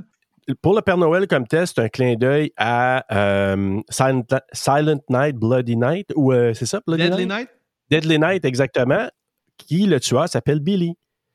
Ah! Là, ils ont fait un clin d'œil en mettant le Père Noël là, pour faire un petit clin d'œil, puis faire le lien avec Billy qu'on voit qui est dans la cellule-là. Fait que moi, je suis pas mal sûr que c'est un clin d'œil à, ce film-là. Là. Ça se peut. Ben ouais. C'est un film ah, de Noël, un film d'horreur de Noël aussi. Exact. Ben oui, ben ben mhm. Et comment s'appelle le sanitarium, l'hôpital psychiatrique? Clark. Yeah, pour Bob ah. Clark. Ah, ben oui, pas fait le lien. Ben oui, Chris. C'est fou, hein, les petits clins d'œil parsemés à gauche, à droite tout le temps dans un film. Là. Ah, c'est mhm. cool euh, quand on peut déceler ça. C'est bon, fait qu'en tout cas, là, les trois, hein, le gardien de sécurité, l'employé puis le Père Noël vont jaser devant la cellule de Billy Lenz. Puis le dos de l'hôpital va montrer au Père Noël ce qui s'apprête à servir comme souper à Billy. Puis là, c'est la première ligne de dialogue de marre du film, hein, quand il va dire, euh, en fait, c'est une ligne de dialogue digne d'un Oscar. Et là, je le cite, It tastes like chicken because it's chicken. Tabarnak, j'ai. Hey, genre, j'étais assis, j'aurais tombé. Non, mais en tout cas, ça vole pas haut, hein? Non, non, non. non, mais comme je te dis, il y a des affaires, des fois, je vais reconnaître. À deuxième écoute, j'ai catché qu'il rajoute après, il dit pour se rapprocher le plus possible de son goût, du goût de la mer. Ouais. Fait que tu sais, c'est pas, pas extraordinaire, c'est pas du Shakespeare, là, mais c'est juste que la deuxième fois, j'ai écouté, ah, pourquoi il raconte ça? Puis là, j'ai catché, je dis, ah, ben, tabarnak, je le comprends plus tard quand il mange ses, biscuits. Fait que là, je comprends que lui, en, dans ses c'est pour euh, donner la satisfaction. C'est un petit repas de Noël comme à l'époque quand on t'a pogné. Là. Fait que c'est un peu ça. Mais en tout cas, c'est plus le ton qui prend, comme ah, genre. C'est tout le temps un peu raté. Ouais, c'est ça. oh man, j'ai pas cru à ça deux estis de secondes. Là. En tout cas, moi, ça m'a fait euh, vraiment, vraiment ben, les yeux. Le casting, hein, c'est pas tout super bien choisi, mettons. ben, encore là, on aurait pris George Clooney, puis ça aurait été aussi pire, là, tu sais, dans le sens où c'est la, la, ligne de dialogue. mais il y a tellement de, de réponses cringe. C'est comme dans Texas Chainsaw Massacre 2013, euh, OK? Quand que ah, Alexandra Daddario va dire à Leatherface Do your thing, cause. Cause. Ben oui, puis on va y lancer sa, sa, sa chainsaw. Bon, ben c'est. Ah, Black Christmas 2006 est rempli de ce genre de quotes-là. C'est hallucinant, là, comment il y en a, là. Comme euh, My Bloody Valentine 3D, il me semble qu'on est dans ces eaux-là, mais même c'est pire, il me semble. Dans mon souvenir, c'est encore moins bon. En tout cas, je, fait longtemps que je l'ai En, même temps, je suis content. Je suis content que c'est un super film lourd ce soir. Fait que tu sais, ah, ça, va être le fun justement d'en de, rire là, parce que ben il y a tellement de scènes là, loufoques qui s'en viennent. Là, ça va être hilarant. Puis là, on l'a-tu vu déjà? As-tu vu sa belle peau jaunâtre? Euh, pas encore, pas encore. Techniquement, on a juste vu des close-ups de ses yeux. On n'est pas encore. C'est vraiment de. On va l'apprendre plus tard, mais c'est comme dans, le premier flashback qu'on va, on va, vraiment euh, s'en apercevoir. Fait que là, on va changer de scène encore une fois on va euh, faire connaissance avec Kelly, qui est en train de frencher son chum, là, Kyle, dans, son char. Là, elle dit qu'elle doit rentrer parce qu'elle s'apprête à fêter Noël avec ses sœurs à la maison de sororité. La maison est très nice, vraiment une vibe similaire à l'original, un peu comme on a dit dans l'intro. Dans la maison, on a euh, cinq filles plus Mrs. Mac, qui se veut être la mère supérieure. C'est comme ça qu'on appelle ça en français? Je sais pas trop. Je sais pas comment l'écrire. Le, comment qu'il dit ça en anglais? C'est la. Pas Head Mother. Sorority la... Mother, le genre? Ouais, c'est ça. C'est comme la mère euh, de la place. ouais. On va l'appeler Mrs. Mac, OK? Ouais, ouais. Puis, euh, fait que c'est ça. Là, on peut. Elle, elle c'est qui, elle Ah oui, c'est elle qui joue Phyllis dans l'original. Ouais. Voilà. Andrea Martin. Puis elle, elle a un parcours assez malade, pareil. Là. Petite parenthèse, là. Ivan Reitman, le monsieur Ghostbuster, le réalisateur euh, de l'original puis du deuxième, ben, lui, il avait réalisé en 111 un film qui s'appelle Foxy Lady. Elle a un petit rôle là-dedans. Cannibal Girls. Cannibal Girls, oui un autre film d'horreur, mais ça, c'est premier en 73. Euh, bon, elle a joué dans Black Christmas en 74. Puis SCTV, là, ça a été une grosse série style euh, Saturday Night Live, là, mais canadienne, de 76 à 84. Fait que c'était comme une star de une comédienne star à l'époque là, tu sais. Fait que puis elle a joué un petit rôle dans euh, Inner Space de Joe Dante. Fallait que je le mentionne, Joe Dante, moi je Gremlins, ah, puis tout ça là. Mm-hmm. Fait que, ouais, c'était le fun d'avoir le petit clin d'œil d'une personne de l'original dans le film, puis elle, je trouve qu'elle a fait une, bonne job. Elle n'est pas le, cliché, elle n'est pas tombée dans je vais faire exactement ce que l'autre faisait avec ses bouteilles cachées. Elle a fait son propre personnage, puis je trouve qu'il fonctionne bien. C'est probablement la meilleure actrice de la gang. Ben, totalement, c'est ce que j'allais dire. C'est le personnage qui m'a qui le moins gossé, puis qui est elle qui est la plus allumée là, euh, d'entre tous. Puis, bizarrement, plus cute vieille que jeune. oui, c'est oui. oui, ben d'accord. Les cheveux, hein, les cheveux quand elle était jeune, là, ça l'aidait pas bien tout. Ouais. T'avais des sales loupes aussi, là, hein, des bons ouais, côtés, là. Hey, mais juste te dire, là, pour, euh, pour commencer, là, au niveau de. Tu parlais de. Euh, tu vas-tu reparler de. Tu Cassie euh, Cassidy? Non, Katie Cassidy? Euh, Si je vais en reparler de, de, de l'actrice ou de. Ouais, comme telle. Ah non, non, non, non, non. Non? Hey, mais elle, elle a eu quand même une run intéressante dans l'horreur parce qu'elle a joué, bon, dans ce remake-là. Elle a joué dans aussi euh, Terreur sur la ligne, là, When a Stranger Call, le remake. Ouais. Elle a joué dans deux, euh, deux films qui, viennent de la légende là, de Babysitter and the Man Upstairs. Là, donc, elle a joué dans ces deux mm. remakes-là. Puis dans le remake de Nightmare on M Street en 2010. Ouais, j'ai dit ah, ben c'est là-dedans qu'elle me disait de quoi dans ce cas-là. Elle faisait un peu la Tina de, de de, ça. Puis, dernier petit point, tu sais, on voulait donner du prop à l'original au niveau du nom, Black Christmas. Mhm. C'était pas le nom original qui était donné, hein? Ah oui, hein? Silent Night. Il y avait ça, il y a eu plusieurs, mais la version de scénario au départ, ça s'appelait Stop Me. Ah ouais? Ah ouais. Ouais. Puis il disait que si, maintenant il n'avait pas reviré ça en Black Christmas, ça serait demandé est-ce que les autres films qu'on suivi auraient eu un nom de, il appelle ça un holiday serial killer, tu sais, un tueur en rapport avec des fêtes, euh, des jours mm-hmm. fériés, puis tout ça. Parce que les autres euh, scripts des autres films, là, je vais vous en donner quelques-uns rapidement. Vous savez que le titre original d'Halloween, c'était The Babysitter Murders mm-hmm. en script. Mm-hmm. Euh, voyons, celui de, de, tu l'as nommé tantôt, My Bloody Valentine. My Bloody Valentine, ça s'appelait The Secret avant de donner ma Bloody Valentine. Oh, Puis, Friday the 13th, Avant, ça s'appelait comme ça. C'était quoi? Ça s'appelait, dans le script de Victor Miller initialement, c'était A Long Night at Camp Blood. Ah! tu sais, imagine, là, peut-être auraient gardé ces noms-là, mais ils ont surfé, selon moi, en disant Ah, Black Christmas, un nom de Ah. fête, c'est intéressant, on va Mhm. coller ça à quelque chose de particulier. Ben Est-ce qu'on ne sait pas, on n'était pas là, là, mais je veux juste dire que ça s'appelait Stop Me au départ, Black Christmas. Fait que tu dis, Ah, ouais. tu sais, quand même, là, là, on est habitué, on le sait que c'est ce nom-là. Mais c'est parce qu'à l'époque, il n'y avait pas de précédent. Fait que là, lui, il a Mhm. parti ça. Puis là, après Ouais. ça, il y a eu plein d'autres qui ont suivi Oui. avec des noms de fête, là, comme. Hey, cette année, Thanksgiving, là, tu sais, c'est malade. Ah oui! Qui rend hommage à Black Christmas à quelqu'un? Ah ouais? Ben oui, Claire, je- je- je je l'ai pas vu encore, Non, je suis pas allé. Il n'y a pas de spoil. là. Je veux juste vous Non. dire qu'il y a- Vous allez voir au départ, d'ailleurs, c'est peut-être mieux que vous sachiez tout de suite. Puis ça n'a aucun spoil là-dedans. Euh, Claire, dans l'original de Black Christmas, elle joue un petit rôle au début. Ah ouais, ok. Ouais, elle joue une grand-mère à une table. Vous allez juste la pour vous dire, vous allez la remarquer tout de suite. Je vous Ok, dis ça. cool. Ah, ok, cool. Mais je sais pas, je vais le reconnaître puisque dans l'original, elle a un sac de plastique tout le long du film. Ouais, elle a vieilli beaucoup. Ben Ah oui, ouais, ben oui, évidemment, hein, c'est 50 ans plus tard. OK, Yes. on, va, on va poursuivre un peu dans l'histoire. là. Euh, justement, quand on voit les cinq filles euh, dans la maison, euh, on peut entendre Mrs. Mac dire qu'ils ont laissé un cadeau pour Billy. Ça, c'est une touche que j'ai trouvé peut-être non nécessaire au film, comme si c'était comme une superstition d'y laisser un cadeau en dessous du sapin, comme ça, il ne se Ouais. ferait pas attaquer, tu sais. Je pense pas que c'était nécessaire au film. Non. Bref. Non. On va retourner à l'hôpital. hein, on va... euh, on va voir le gardien. En fait, Billy a laissé un cadeau euh, où il reçoit son cabaret là, pour la bouffe. là. Il a laissé un cadeau au gardien de sécurité. Le cadeau, c'est simplement une note qui dit euh, I'll be home for Christmas.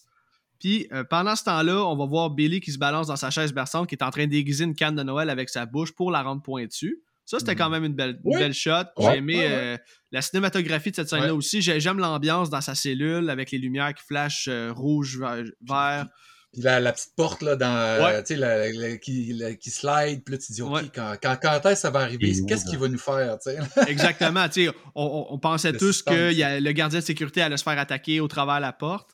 Mais finalement, ben, c'est ça. Le gardien va justement regarder dans la, dans la petite euh, sliding door. Il va remarquer que Billy est plus assis sur sa chaise. Il va voir un tunnel hein, au fond de la cellule. Fait que là, il va se dire Ah non, c'est enfui. Va ouvrir la cellule, va rentrer dans la cellule et finalement va se faire attaquer, va se faire stabber directement dans la jugulaire. Ah ouais. Puis euh, c'était un beau kill. C'était, ça, ça settait le ton aussi pour Billy, qui, euh, encore une fois, on sait qu'il est pas mal plus brutal dans le remake. En tout cas, ça nous est plus montré, disons. Là. Il y avait plus les moyens Ouais. aussi. Là. Ensuite de ça, on est encore une fois de retour dans la maison de sororité. Euh, les filles vont cogner aux portes euh, des autres filles de la maison là, pour les réveiller, pour les aviser qu'ils vont développer leur cadeau. Kelly va aller cogner à la porte de Megan, qui va lui dire que ce sera pas long, elle s'en vient. Mais là, Megan, hein, la grosse salope, est en train de regarder Ah, une vidéo ouais. d'elle-même qui est en train de fourrer avec le chum de Kelly. Tu sais, des Ah bonnes ouais, amies tissées serrées. là. Ouais, ouais, ouais, ouais. Ah ouais, très serré. Ah ouais, ça se jouerait jamais dans le dos des filles de même. Hein? Non. On va aussi avoir un petit aperçu de Claire qui, comme dans l'original, est assise sur une chaise berçante dans le grenier, sac de plastique sur la tête. Mhm. Megan va entendre un bruit louche. Elle va faire pause sur son vidéo de porn et elle va laisser son ordi ouvert, pas inquiète oui. en tout de se Non. faire pogner, tu sais. Par son ami. Non. Ben non, c'est ça. Là, elle va se diriger vers le grenier parce qu'elle entend une petite musique qui provient d'une petite boule neigeuse. Là.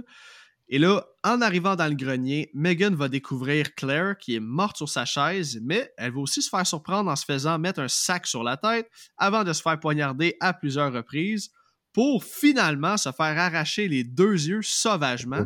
Hein? On sait déjà que c'est Ouais. Agnès, là, euh, la tueuse, euh, la fille et la sœur de Billy qui commet ce meurtre sanglant. On y reviendra là, pour euh, la description de Agnès. Puis Et là, les boys- c'est dégueulasse. On dirait du Ah, oui.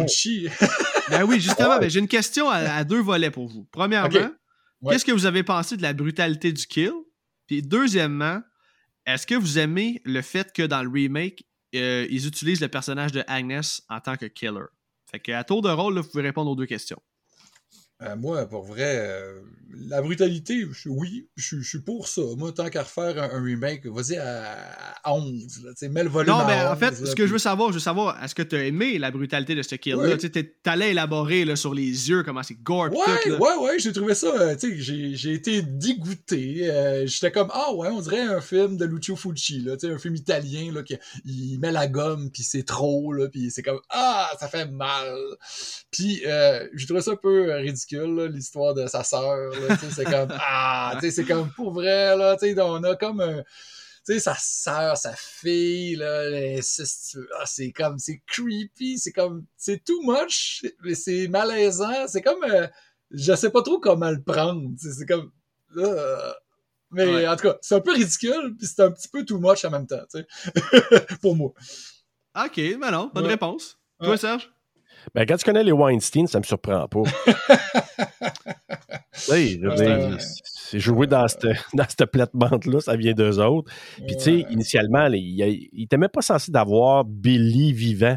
Tu sais, c'était censé être Agnès la tueuse seulement. Billy aurait été mort, puis ça aurait été elle la tueuse simplement. Il n'y aurait pas eu de Billy là-dedans, dans le scénario ah original. Ah ouais, ah ouais, c'était ça qui était censé d'être. Glenn Morgan, c'est ça qu'il avait écrit. OK. Oui, c'est ça. Puis, euh, ça n'aurait pas été la sœur fille non plus, ça aurait été seulement la belle-fille. Donc, euh, ça n'aurait pas été la, ou la, belle-sœur, ou la demi-sœur plutôt.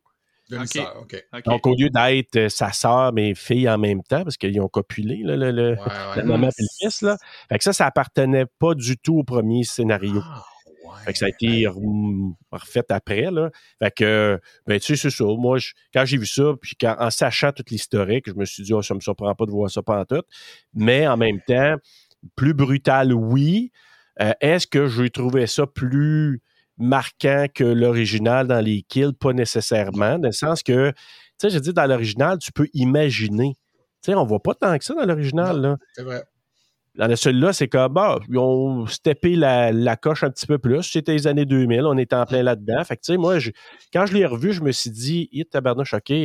Moi, la, la, coche, quand elle se met, à, ça le met dans la bouche, là, c'est une autre affaire, là. Plus tard. Ouais. Mais bon. Non, ça, ça, ça, je te le donne. Ça, je te le donne. Ouais. Mais hey, le ah. fait qu'ils ont, ils ont changé l'histoire, le gars il s'est vraiment fait avoir, le Glenn Morgan. Moi, ah je comprends encore mieux ah pourquoi il est en maudit. Hey, ils ont tous changé l'histoire, ils ont tourner la fin, rajouter des. Non, mais sérieux, là. Comment Ils ont tourné des scènes dans son dos en plus. C'est ça qui est dégueulasse. Ouais. C'est vraiment dégueulasse. Tu, sais, tu dis, là, oh, on s'en fout de lui, on va aller tourner des scènes, on ne dit même pas. Mais ça a l'air que lui, il en a tourné une dans le dos aussi de, la production. okay. Tu dis, ben, OK, ben, c'est cool. Euh, tu remets la monnaie de la pièce, là, puis je, ben je pense que c'est quelque part vers la fin. En tout cas, bref. Mais pour cette scène-là, moi, c'est juste que j'ai trouvé. Tu sais, ils ont fait plein de clins d'œil. On n'en a pas parlé, mais on fait encore plein de clins d'œil à l'original sais, ils ont parlé du, euh, du, voyage de ski comme Barb dans l'original. Ils ont dit Ah, t'es parti en hmm. ski. Ah oui, c'est vrai. On nommé ça. Après ça, euh, je sais pas, remarquez ça pour ceux, si vous allez l'écouter, soit pour la première fois ou encore une fois, quand ils sont dans l'asile ou l'hôpital, excusez-moi, psychiatrique, en background, là, on entend des voix. Ça nous rappelle les voix de Billy dans l'original, quand il appelle au hmm. téléphone. Écoutez ça, là. Vous allez ah, entendre des voix, là, ça fait ça dans le background, c'est parce qu'il y a des, gens malades. Là. fait ont comme fait un petit clin d'œil de cette manière-là. Fait que c'est à la deuxième écoute seulement, j'ai dit, est-ce qu'il y a quelque chose dans le background? Ah, ça ressemble à la voix de Billy. Fait que, il y a toutes mm-hmm. ces clins, il y en a plein, plein, plein. Et le meurtre de, de comment tu l'as appelé, Megan, je pense? Megan, ouais. Juste pour vous dire que moi, les noms là-dedans, je les ai écrits. Là, oh. moi, j'ai c'est du pareil au même, honnêtement. Ça m'a tout pris la misère du monde pour trouver les hosties de noms. À toutes les fois, je faisais pause, j'allais sur IMDB. Qui qui joue qui, là, Chris? Hey, je capotais. juste pour dire que c'est pas évident là, à cause du. Non. Il, y, en a juste une qui se démarque, je trouve, pour moi. C'est euh, elle qui joue Heather, là, Mary Elizabeth Weinstead. Là. ouais tu sais, qu'on a revu dans plein de films. Elle avait joué dans Ring 2, dans Final Destination 3. Elle joue dans Death Proof, un petit rôle. Puis elle joue dans Die Hard 4 puis 5. Je sais qu'on s'en crise de ces films-là, mais elle joue dans Scott Pilgrim vs. The World, que j'ai beaucoup aimé. C'est elle, la fille aux cheveux colorés, la blonde, qui a plein de dex. Ah. Fait que c'est elle. Puis elle a joué aussi dans la préquelle de The Thing en 2011. Ben et puis Pen Cloverfield Lane aussi. Ça, c'est la suite de Cloverfield. Ouais, on va couvrir nous autres bientôt. Euh, fait que, ah! bonne là-dedans. Moi, je l'aime beaucoup. Oui, puis elle Mais, mais, mais, dans ce film-là, elle, comme, elle a un rôle de marde, c'est ça, elle C'est comme toutes les, presque toutes les autres. Elle, est moins pire un peu, je trouve, que les autres. ouais. OK. Ben écoutez, on va, on va poursuivre dans le film. Euh, J'aime ça. Vous élaborez en crise ce soir. C'est parfait. Vous me donnez plein de fun facts. J'ai rien à faire. Moi, j'anime puis c'est tout. fait que là, les boys, après ce kill-là, hein, on va retourner à l'hôpital psychiatrique une autre fois. Cette fois, le Père Noël est ultra douchebag, hein, alors qu'il va cruiser une infirmière. Il va dropper des lignes de dialogue, encore une fois, super cringe, en faisant des métaphores avec le fait que lui, il regarde toujours sa liste deux mhm. fois, savoir qui, qui a été naughty, puis blablabla. Bla, mais, mais l'infirmière, elle aille pas ça. Ah ouais! Mais non, ah, mais, non, mais justement, la fille, là, ben trop facile. Elle va lui dire qu'elle a fini son chiffre puis que le Père Noël peut venir la rejoindre puis blablabla. Sauf il, que là... il, devait, il devait se connaître. Là. Ça peut pas, il peut pas, ça peut pas être aussi facile que ça. Là, Alors. c'est sa collègue. Là. Non, mais tu sais, le gars, en plus, il a l'air d'un gros porc. Là. Il a pas l'air de. de, c'est pas, un playboy. Non, non. des étoiles, moi, je Ouais, c'est ça, en tout cas. Sauf que là, euh, ben, j'étais bien content parce que Billy va plutôt surprendre le Père Noël, puis il va le tuer dans un kill off-screen. Sauf que là, je sais pas avec quoi qu'il l'a frappé, mais tabarnak, ça a giclé pas à peu près. Là. C'est une explosion de sang. Euh, on va avoir un kill similaire un peu plus tard dans le film, mais honnêtement, il y a, une hostie de massue. Là. Je sais pas avec quoi il frappe, mais mm. c'est pas doux. C'est pas doux. Ouais, ouais, ouais. Fait que là, c'est ça. ensuite... il, vole son costume, hein? C'est ça. ça hein. Billy va ensuite s'habiller en Père Noël, puis il va s'évader incognito. Comme quoi, il y a vraiment zéro surveillance dans ce style d'hôpital-là.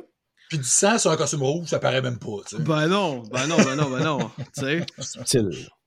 Et là, va s'en suivre une scène de dialogue où les filles développent leurs cadeaux. Euh, je m'y attarderai pas trop là, avant que je passe. Euh, parce que là, avant que je passe, euh, en fait, avant que je passe à une scène plus intéressante, vous autres, avez-vous des points à dire sur cette scène-là où ils développent les cadeaux? Non, non, non. Moi, je veux qu'on aille au flashback, moi. Ah, ben, ah, parfait, parce que c'est la scène qui s'en vient, justement. Fait que, OK, on change de scène. Puis, je l'ai dit tantôt, mais c'est sûrement un des aspects que j'aime le plus du remake. Et là, mm-hmm. je parle ici des flashbacks qui nous expliquent un peu l'enfance de Billy. On va apprendre que Billy est né avec une jaunisse extrême, que sa mère ne l'a jamais aimé. Par contre, il y avait un père aimant qui prenait vraiment soin de lui. Euh, ses deux parents se détestaient mutuellement. Puis là, avant que j'aille plus loin, là, Sais-tu expliqué dans l'original qu'il y a une maladie de peau quelconque? Non, hein? Ça, ça sort de nulle part. Ça, là, c'est parce que le gars, il a, dû, il a dû voir Sin City, là, puis il a dit Hey, that yellow bastard, là, moi, là, je le veux dans mon film. c'est direct à ça que j'ai pensé. Il est un peu moins caricaturé, là, mais il est jaune de même. Là. C'est comme... Ah, il est jaune moutarde dans le style. Ah ouais. OK, c'est bon. C'était pas dans l'original, c'est bon. Je me demandais si c'est moi qui avais manqué ce détail-là. OK. Là, sa mère, hein, sa, mère, comme tu as dit, c'est une sale ben, bitch. Ah Elle va dire à Billy des trucs du genre que ah le Père Noël est mort, qu'il viendra jamais le voir. Son père, par contre, lui, va lui dire écoute, écoute-la pas, là. Puis il va même lui dire d'aller dans sa chambre, qu'il y a un cadeau pour lui. Le cadeau en tant que tel, c'est un télescope. Et là, euh, la soirée même, soir de Noël 1970, Billy va entendre son père en train de se battre avec un autre homme. On va comprendre que cet homme-là, c'est l'amant de sa mère. Et là, malheureusement pour Billy, son père va être tué ce soir-là à grands coups de marteau sur la tête, avec un sac de plastique évidemment, et euh, va mhm. être laissé pour mort dans le demi-sous-sol de la maison. Billy va surprendre sa mère et son amant en train de creuser un trou pour cacher le corps de son père. Billy va se faire pogner, puis il va aller se cacher au grenier où il va y rester enfermé pas mal toute son enfance. C'est assez triste.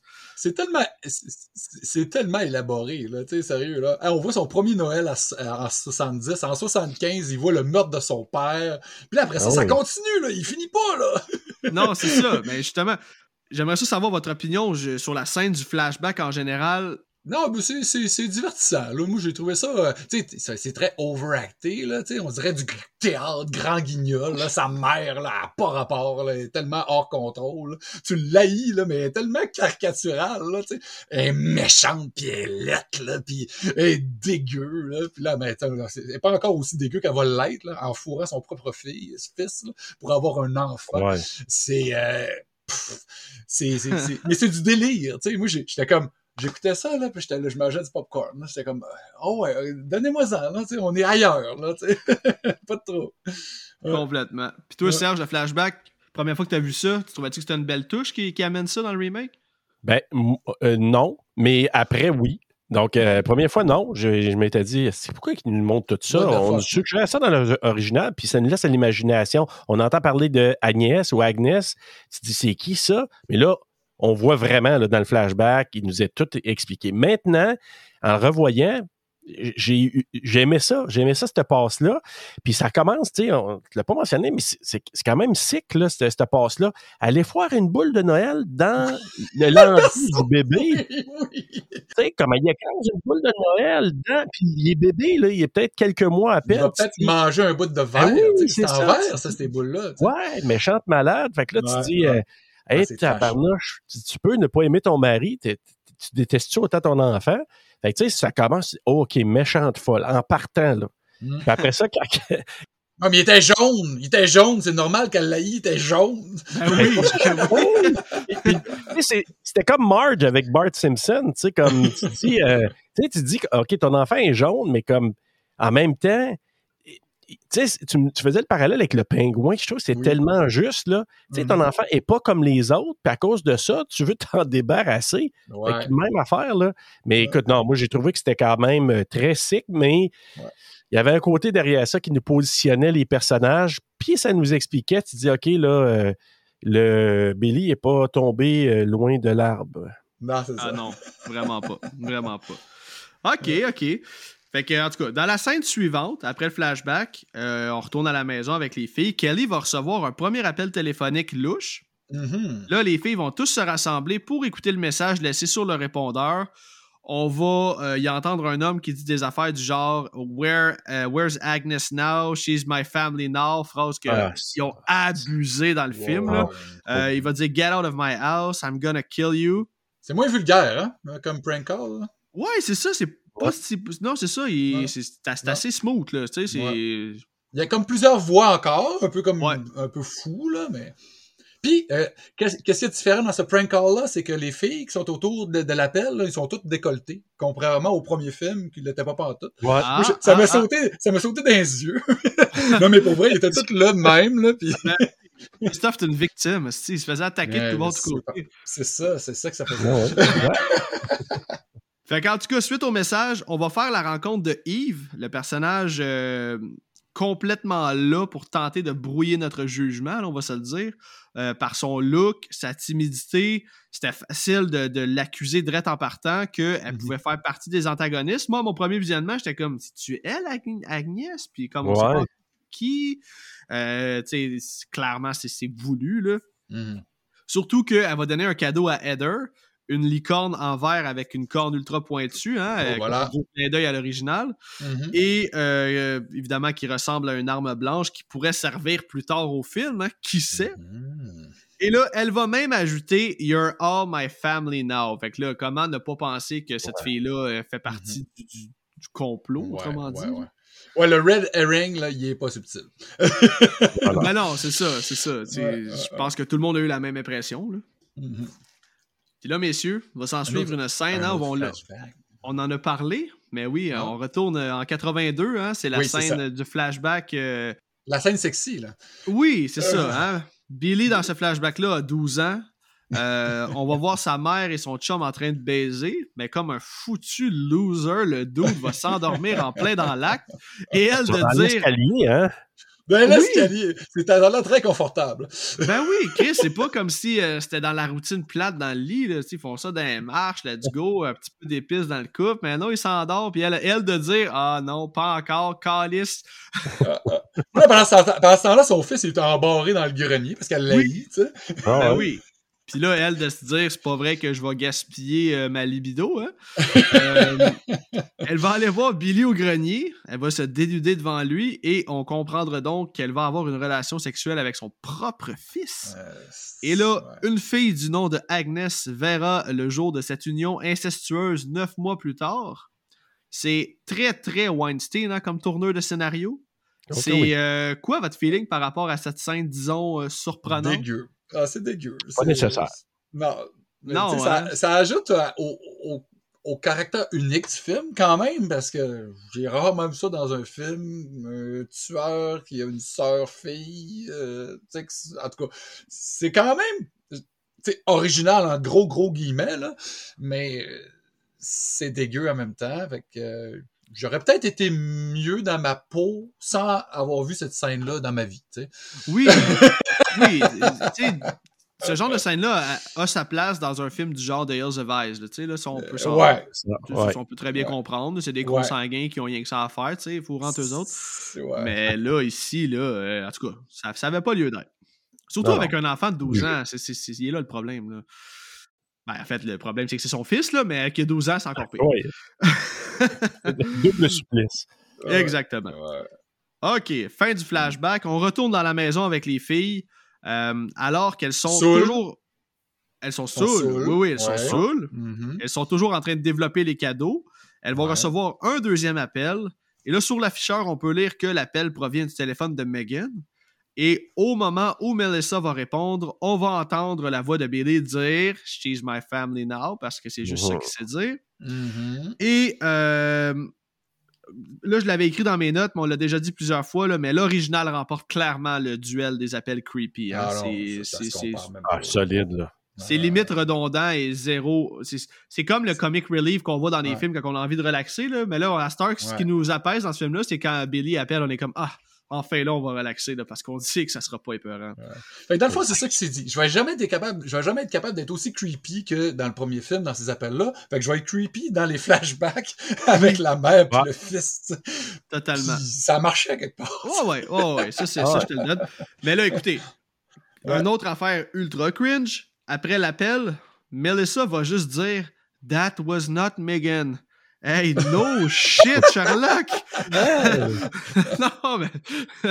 Tabarnak. Tu sais, quand je vous dis que le film perd beaucoup de points dans l'écriture des personnages, là, oh, c'est ce genre de réplique-là que t'es comme, hey, non, mais c'était nécessaire? Puis c'est pas toute la faute à Weinstein, Glenn Morgan. On s'entend que, tu sais, il y a seulement beaucoup de dialogues dans le film, là. Fait que, tu sais. Mais écoute, c'est réalisé par Glenn Morgan, c'est-tu écrit par. C'est pas écrit par. C'est lui aussi. Écrit et réalisé par lui, ah ouais? Ah boy. Il me semble qu'il y a un autre scénariste qui est venu fourrer la, la merde. Ah, ouais, peut-être. Ben, on va mettre la faute de tous les dialogues de merde sur ce gars-là parce que j'ai envie d'être du bon ah, Morgan. Il s'est tellement fait avoir. c'est le film acteur qui a écrit ça, on va mettre ça sur lui. Ah, c'est ça, exactement. OK. Euh, Kelly va trouver ce louche de voir le nom de Megan sur l'afficheur, puis elle va décider d'aller voir dans la chambre de Megan pour s'assurer qu'elle est là. Et là, en ouvrant la porte, Kelly va tomber sur un dos de cagoulé. On est genre, oh shit, le tueur est déjà là. Ben non, toi, c'est juste son esti chum douche, Kyle. Hein? Kelly va lui, va lui dire Mais c'est quoi tu faisais dans la chambre à Megan? Puis là, il va lui sortir une excuse boboche dans le genre Ah, oh, ta fenêtre était pas ouverte, donc j'ai passé par celle de Megan. Et là, on se rappelle que le sextape est toujours sur pause dans la chambre. Il ah pourrait se faire prendre à tout moment. Kelly mhm. va, justement aller voir dans la chambre. Et là, on va se le dire, son ordi, là, c'est là en esti avant que l'écran se mette en veille. Ah ouais, il l'avait programmé pour longtemps, tabarouette. Aïe, aïe, aïe, aïe, Parce que ce qui me fait rire, c'est qu'on va y revenir plus tard, mais à un moment donné, l'écran va se fermer, hein, ben justement au ben bon moment. Là. Ah ouais. Ah mais tu sais, Kyle, là, c'est le Peter, mais de ah Wish. Oui. Un Wish Peter. Ah, la version Ultra Wish, la version Temu, là, c'est. Ah oui. Ah boy, c'est boboche, là. Ah Mais là, par contre, qu'est-ce qui est cool, c'est que le film, pour se faire pardonner, euh, nous offre ensuite une scène complètement folle. On retourne encore une fois dans une scène de flashback qui nous explique comment Billy a tué sa mère. On va d'abord voir Billy hein, qui est dans sa chambre, qui espionne ses voisins en train de célébrer Noël. On ressent un peu peut-être la jalousie hein, des, des, familles qui fêtent Noël. En fait, de tout le monde qui fête Noël sauf lui. Parce que pendant ce qu'il est en train de faire ça, sa petite sœur slash sa propre fille Agnès est en train de développer ses cadeaux au rez-de-chaussée en compagnie de sa bitch de mère, mhm. euh, pendant que lui, il est enfermé. Et là, de ce que je comprends, Agnès ignore encore l'existence de Billy à ce point-ci dans, dans, le film. Hein, elle parle d'être au courant euh, trop trop de y quelqu'un d'autre dans la maison. Là, la mère va demander à Agnès si elle veut, des, elle veut un biscuit de Noël. Elle va donc aller y en préparer. Mais là, au même moment, le téléphone va sonner, puis on va entendre une voix dire She's my family now. La mère va courir au salon pour se rendre compte que Agnès n'est plus là. Et là, elle et son chum vont faire le tour de la maison pour finalement trouver Agnès et Billy. Agnès a un sac sur la tête et Billy va lui arracher un œil avant de le manger. Hein? Son beau-père va arriver pour secourir Agnès, mais Billy va le stabber directement dans l'œil. Ça va lui passer bord en bord du crâne. Très beau mhm. kill. Billy va ensuite euh, aller étrangler sa mère avec les lumières de Noël. Il va amener son corps inerte dans la cuisine. Il va se défouler en la frappant au visage à plusieurs reprises avec un gros rouleau à pâte. Mhm. Puis aucune hein? pitié, là. ouais. on dirait qu'on est, est, dans un film de Rob Zombie, là. Ah, ouais, no mercy. Ça, j'ai... Honnêtement, tu sais, oui, c'est la touche Weinstein, mais cette scène-là, j'ai un gros coup de cœur pareil. C'est violent, c'est trash, puis j'ai vraiment, vraiment aimé ça. Puis en plus, on le voit pas trop. on voit le, le, rouleau à pâte, là, puis c'est comme. c'est plus loin là, que, que l'îlot. Ouais. C'est plus suggéré, mais tu le vois là, que c'est violent. C'est comme. Oh, ça fait mal. Ah, puis le bruit, le bruit quand même assez. Euh, c'est ah, assez évident là, aussi. Le, là. le, corps est comme caché derrière l'îlot, puis on voit juste lui qui frappe. Euh, c'est efficace. Ça fonctionne en même temps, on peut comprendre la rage du personnage, hein, ben qui s'est fait enfermer, ben qui s'est fait violer, qui s'est fait euh, battre, qui s'est fait name Il a dit quoi, 15 ans, là, 17 ans peut-être? Là? Ça, ça, Agnès, ça doit avoir 5 ans. Tu l'année, on n'a pas l'année, mais bon, il est rendu vieux, il est rendu vieux, quasiment l'âge adulte. Ouais, ouais, pas loin de la vingtaine, peut-être même. Mm-hmm. Puis, savez-vous que c'était quand même basé sur un fait vécu, ça? Hein? Euh, non. Ah ouais? Bon, oui, c'est un gars qui s'appelle, je pense, le nom de famille Kemp, puis qui avait été ah, oui, oui, oui, oui, oui, qu'il s'est revengé plus tard, puis en tuant sa mère. Fait que c'est un peu tiré de ça. C'est Ed Kemper, c'est un tueur en oh! série. C'est Kemper. Ah, ouais, ouais, ouais, ouais, c'est inspiré de lui. Ouais, je l'avais vu, ce fun hmm. fact-là. Mais là, les boys, le clou du spectacle, hein, euh, suite au meurtre de sa mère, il va prendre des moules à biscuits de Noël et il va s'en servir pour arracher la peau de sa mère et faire des biscuits de Noël avec la chair de sa propre mère. Il va ensuite mettre ça 12 minutes à 375 pour une cuisson parfaite. Il a vu ça sur euh, Ricardo. Hein. Ben oui, ben oui, les recettes Ricardo. Beau four des années 80, là.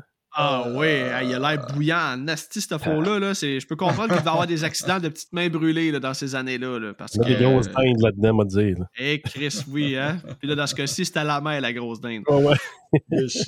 On va ensuite voir la police entrer dans la maison pendant que Billy est assis calmement à table en train de se payer un bon snack alors qu'il trempe ses biscuits dans un bon verre de lait. On a un gros close-up sur ses dents dégueulasses qui est en train de oh. déchiqueter la ah, viande.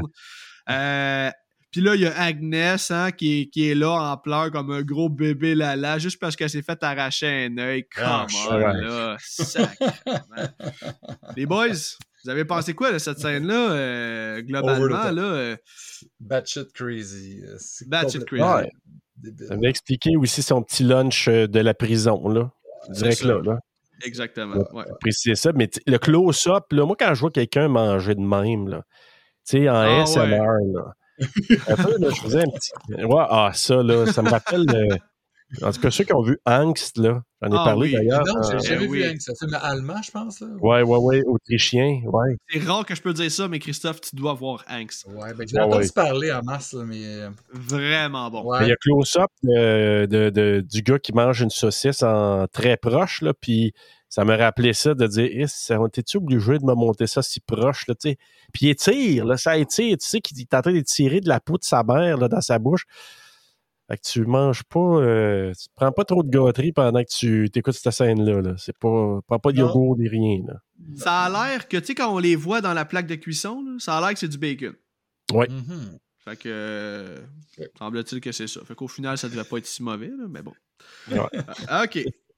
Changement de scène, hein, suite au flashback, encore une fois, on retourne dans la maison. C'est pas mal tout le temps ça, là, maison, flashback, maison, flashback. Euh, on va faire la rencontre de Lee, un personnage que j'ai détesté, qui se trouve être la sœur de Claire. Hein, elle veut oh. savoir où elle est, elle joue la badass un peu. Là, ouais, ouais, un peu gossante. C'est elle, la blonde de Glenn Morgan. Oui, c'est ça. Ah, ok, ok, ok. Épouse. Ouais. Ok, bon, ben c'est pour ça qu'il a donné un rôle dans ce style-là, mais est-ce qu'on l'a vu dans d'autres choses, elle? Parce que. Final Destination. Ah, ok, c'est de elle, tu parlais. Ok, je pensais que tu parlais de, de Kelly, la blonde. Elle n'est pas très bonne. Euh, dans, dans, ah, ok, ok, ok, j'ai mal compris. Il me semble dans, dans Final Destination, il me semble que c'était correct. Ah, moi, en même temps. Ben, moi, je l'avais aimé. Je trouvais que j'aimais son rôle de professeur parce qu'elle prend la part des étudiants, puis à un moment donné, elle, elle les défend pas mal. Puis vraiment, moi, je l'avais bien aimé, ce personnage, j'ai aimé même. Mais là-dedans, Ouais, là-dedans. Non, elle a été longtemps sans faire de film, là, cette fille-là, mais, euh, mais en même temps, tu sais, si on, compare avec l'original, elle vient jouer Wannabe le rôle du père. Elle soit pas de balle de neige d'en face, elle, par exemple? non, on aurait aimé ça, mais, le, le, le relative chercher. Euh, c'est ça.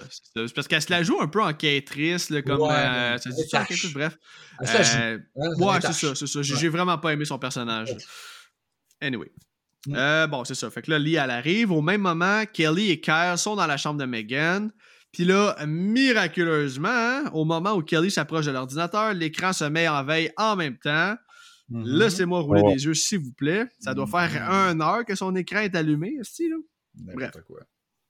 Kelly veut fouiller dans l'ordi pour voir si Megan n'aurait pas laissé une note ou peu importe. Là, Kyle il est comme non, non, non, ça se fait pas, c'est très intrusif, blablabla. Bla, bla.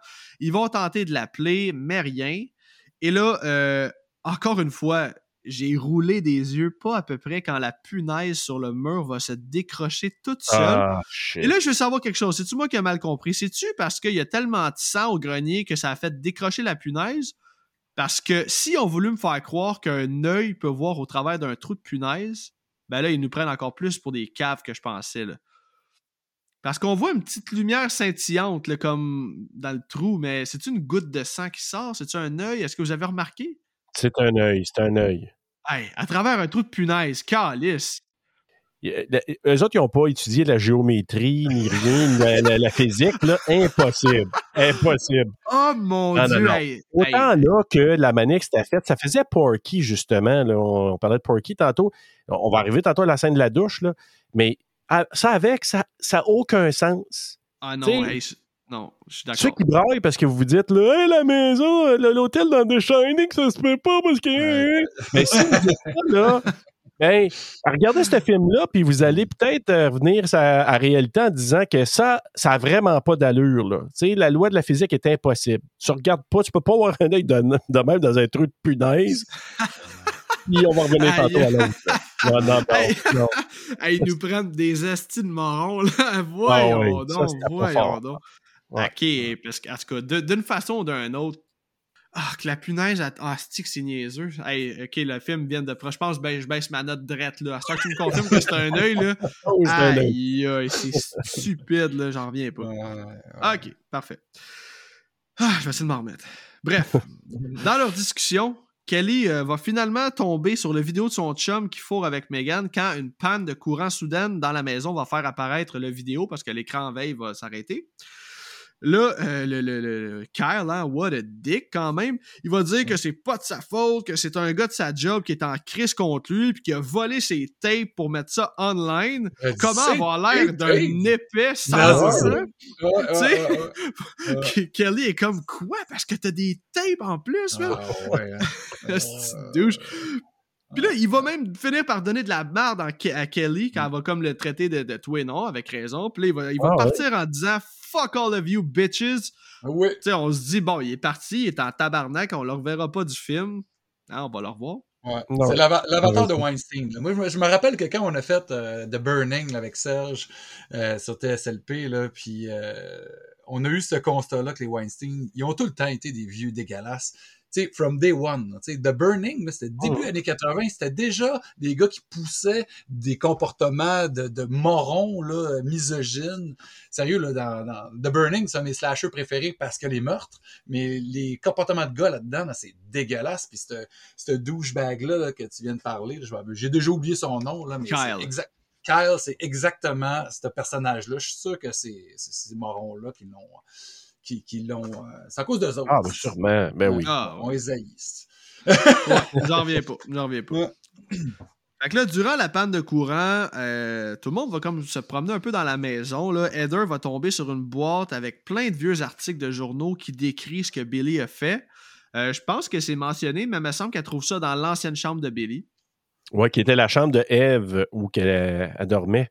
C'est pour ça qu'il y avait un red herring avec Eve, parce que son look. Mais après ça, ça ne tient pas la route parce que Agnès, ça s'est fait arracher un œil. Donc, c'est impossible que ce soit elle.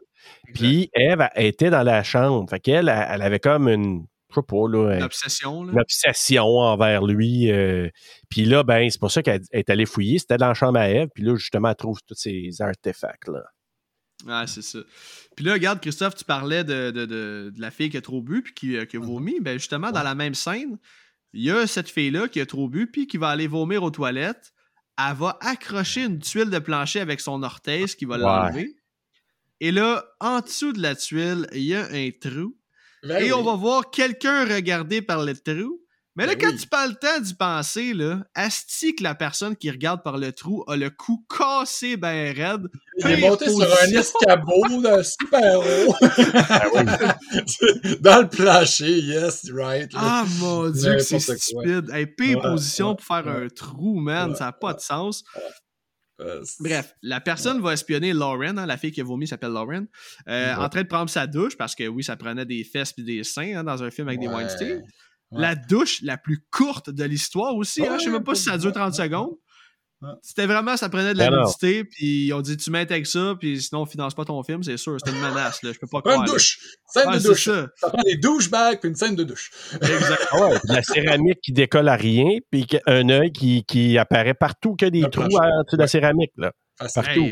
et je te dis, impossible. La manière que c'est placé, là, mais Si j'ai pesé suppose, pas parce que je voulais voir la fille, mais j'ai pesé suppose parce que je voulais regarder, est-ce que de la manière qu'elle regardait, impossible? Non, c'est complètement ridicule, Chris.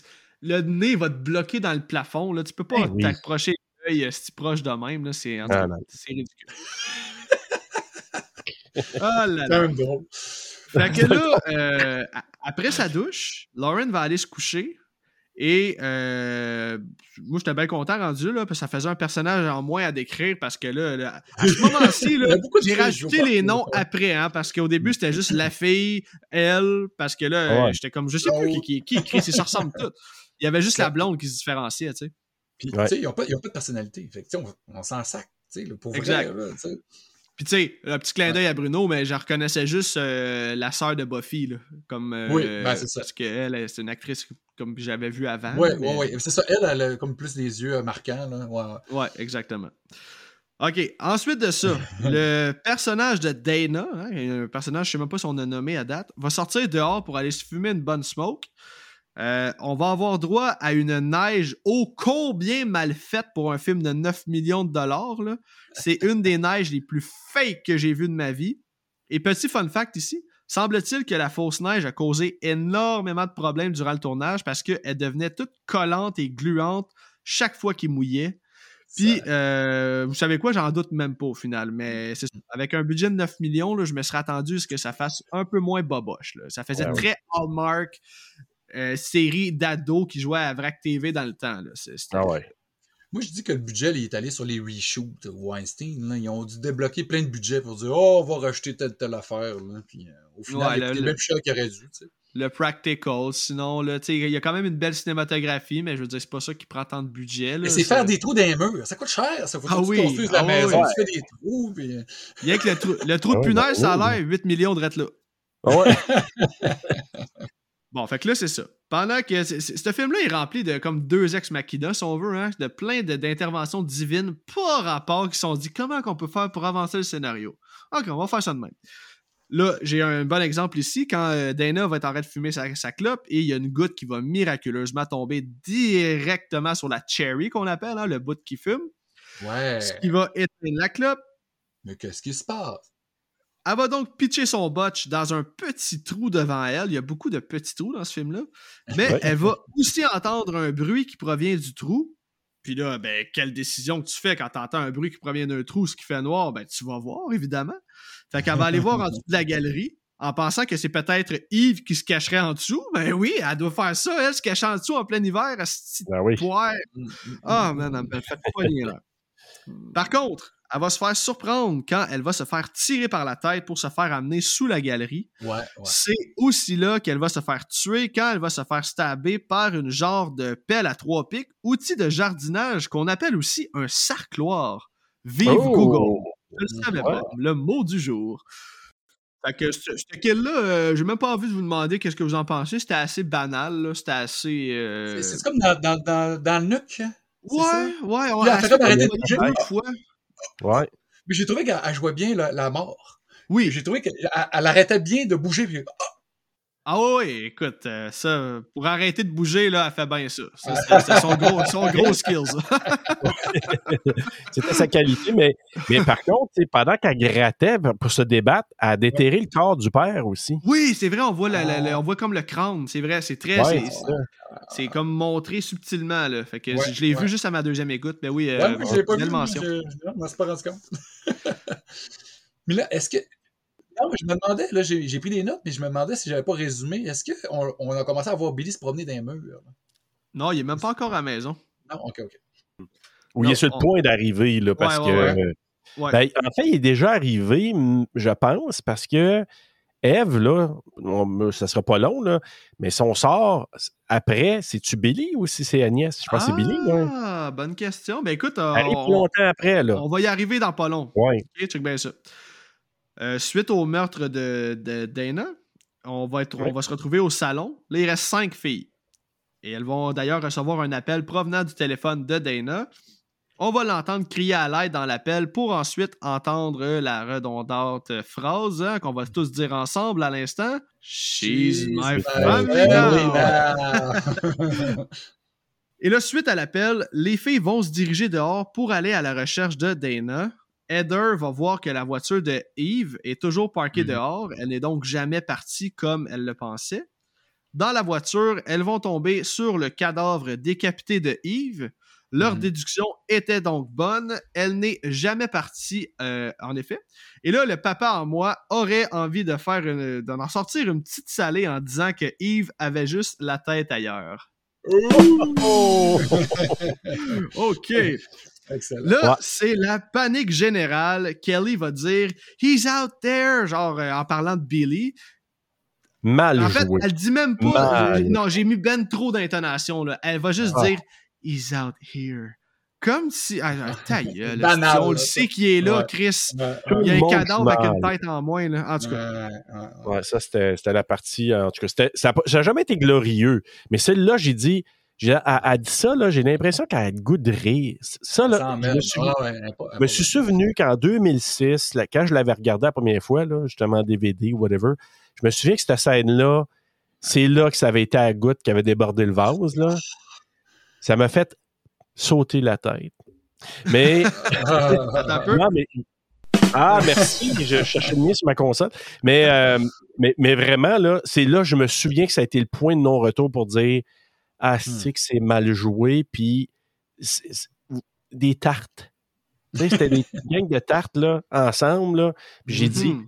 ça avait l'air vraiment d'un film euh, euh, vrac, là. Tu sais, c'est... Ah, ça se met à crier, puis ça s'en va partout. Non, vraiment, là, j'avais décroché.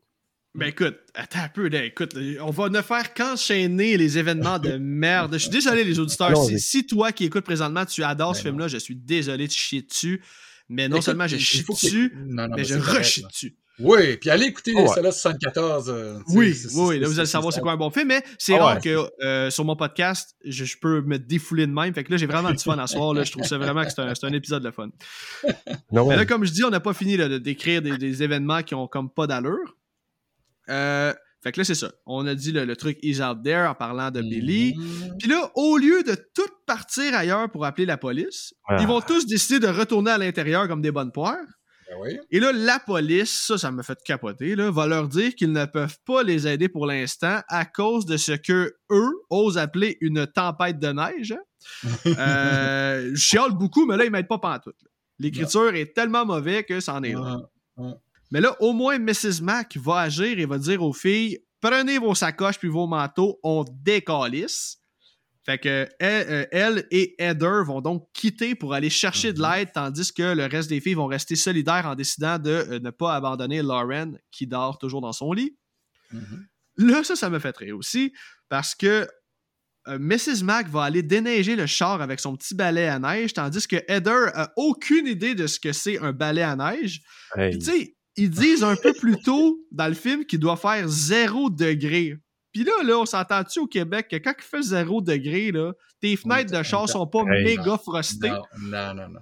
Puis l'aspect hivernal, là, c'est une vraie joke. Là. Sais, euh, en tout cas, surtout que le film a été ah. tourné au Canada, là, je suis comme Calis, vous avez jamais vu ça un vrai hiver? Je sais pas, là, mais c'était ridicule. je, me suis dit, au moins, ça préparait Marie-Elisabeth Winstead à jouer dans The Thing cinq ans plus tard. ah oui, ça je te le donne. Ça, je te le donne. Là, elle savait c'était quoi un ballet, c'était quoi la neige, c'était quoi la glace. ça, ça préparait un petit brin. Exactement. Puis là, ben, pendant que Mrs. Mac est en train d'essayer de, En fait, elle essaie de dégivrer le windshield du côté du balai comme une nouille, quand elle sait que si elle levait de bord, il y a un grattoir, là. Ben, je pense qu'elle ne savait pas. On va voir un esti de grosse plage de sang provenir de l'intérieur de l'auto. Euh, mm-hmm. Encore une fois, il a utilisé le même arme qu'à l'hôpital, clairement. Là. Euh, je m'excuse. Je m'excuse. Avant ça, OK? Ah oui, vas-y. Le, quand elle, Defrost, là, Billy qui apparaît ah, oui, c'est vrai en moron, là, comme, comme quand il apparaît sur le côté, comme dans un angle impossible. Ça veut dire qu'il a mhm. passé à travers le siège, tu sais, comme dans les mauvais jeux vidéo des années 90, quand tu à travers les murs. Là. Ouais, ouais, ouais, un gros glitch. Un glitch, là, ça va être impossible. La manière qui s'est placé, c'est qu'il est passé à travers le siège, la manière qui était placé à travers pour garder comme, comme ce qu'on a vu à travers le mur, puis le truc de punaise. Ah ouais, il hein, ah. faudrait que j'en ah la, face sur pause. Euh, ah, tu vas voir, ça n'a pas, de sens. Puis là, après ça, tu plutches après. J'allais ah, me retaper toutes les kills avec l'œil dans le plancher. Là. Je vais aller faire ça tantôt. Pour vrai, écris-nous après sur notre conversation Messenger. Je veux, je veux savoir ce que tu en penses. Ça n'a pas de sens. Film-là est fun à détester. Donc là, suite au splash hein, de sang, euh, ben, le voyant ça, Mrs. Mac va avoir peur, puis elle va reculer. Elle va accrocher une clôture qui va faire tomber un gros glaçon du toit de la maison, puis qui va tomber directement dans son œil. Eh oui. Elle se même pas tuée par Billy. Non, c'est un glaçon, un accident. Final Destination. Exactement ce que j'allais dire. On ressent le rush de tuer des personnages hein, de la part des scénaristes. Là, ils sont, ils se sont dit Ouais, là, il reste 20 minutes au film, puis ils sont ben trop nombreux. Là, comment qu'on pourrait les éliminer rapidement? On va être dispatché. Par contre, le kill du glaçon, quand même nice. Tu sais, ça fait hivernal, puis ça, ils l'ont, cet aspect-là, ils l'ont bien réalisé. Bien d'accord. OK. On va maintenant passer euh, au meurtre de Melissa. Euh, Lee et Kelly vont aller dehors pour voir ce qui se passe avec Heather et Mrs. Mac parce qu'ils voient que le char est encore là et qu'ils sont jamais partis. Pendant ce temps-là, dans la maison, on va apercevoir la main du tueur en train de s'armer d'une boule de Noël et d'une licorne en verre Oh, Dit de même, ça sonne pas menaçant pour Saint-Saëns. Mm-hmm. Melissa va ensuite se faire prendre par surprise par Agnès, qui va lui mettre un sac de plastique sur la tête. Faut croire qu'elle avait une sale réserve de sacs en plastique. Là. Euh, tu sais, là, dans, dans, les maisons, on voit souvent ça. Tu as toujours un armoire où tu as comme un étui avec plein de sacs, là, mais d'après moi, elle est partie avec l'étui au complet. Elle. Fait que, comme au Pro, un sac pour toi et un sac pour toi, et maintenant pour toi. au Pro de Black Christmas. ouais, c'est ça. Euh, Agnès va mettre un sac de plastique sur la tête de Melissa. Mm. Melissa va réussir à se déprendre et va s'en suivre une légère bagarre entre les deux. Là, on est au grenier, là, hein, c'est ça? Non, dans la chambre.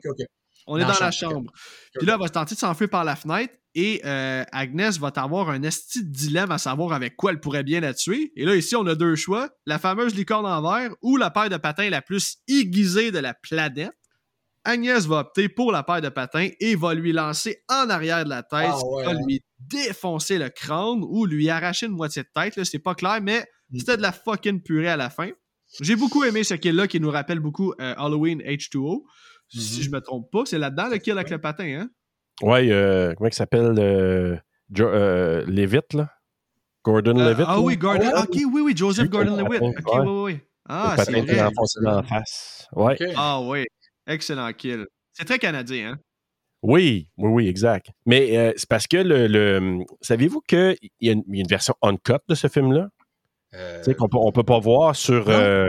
Oui, oui.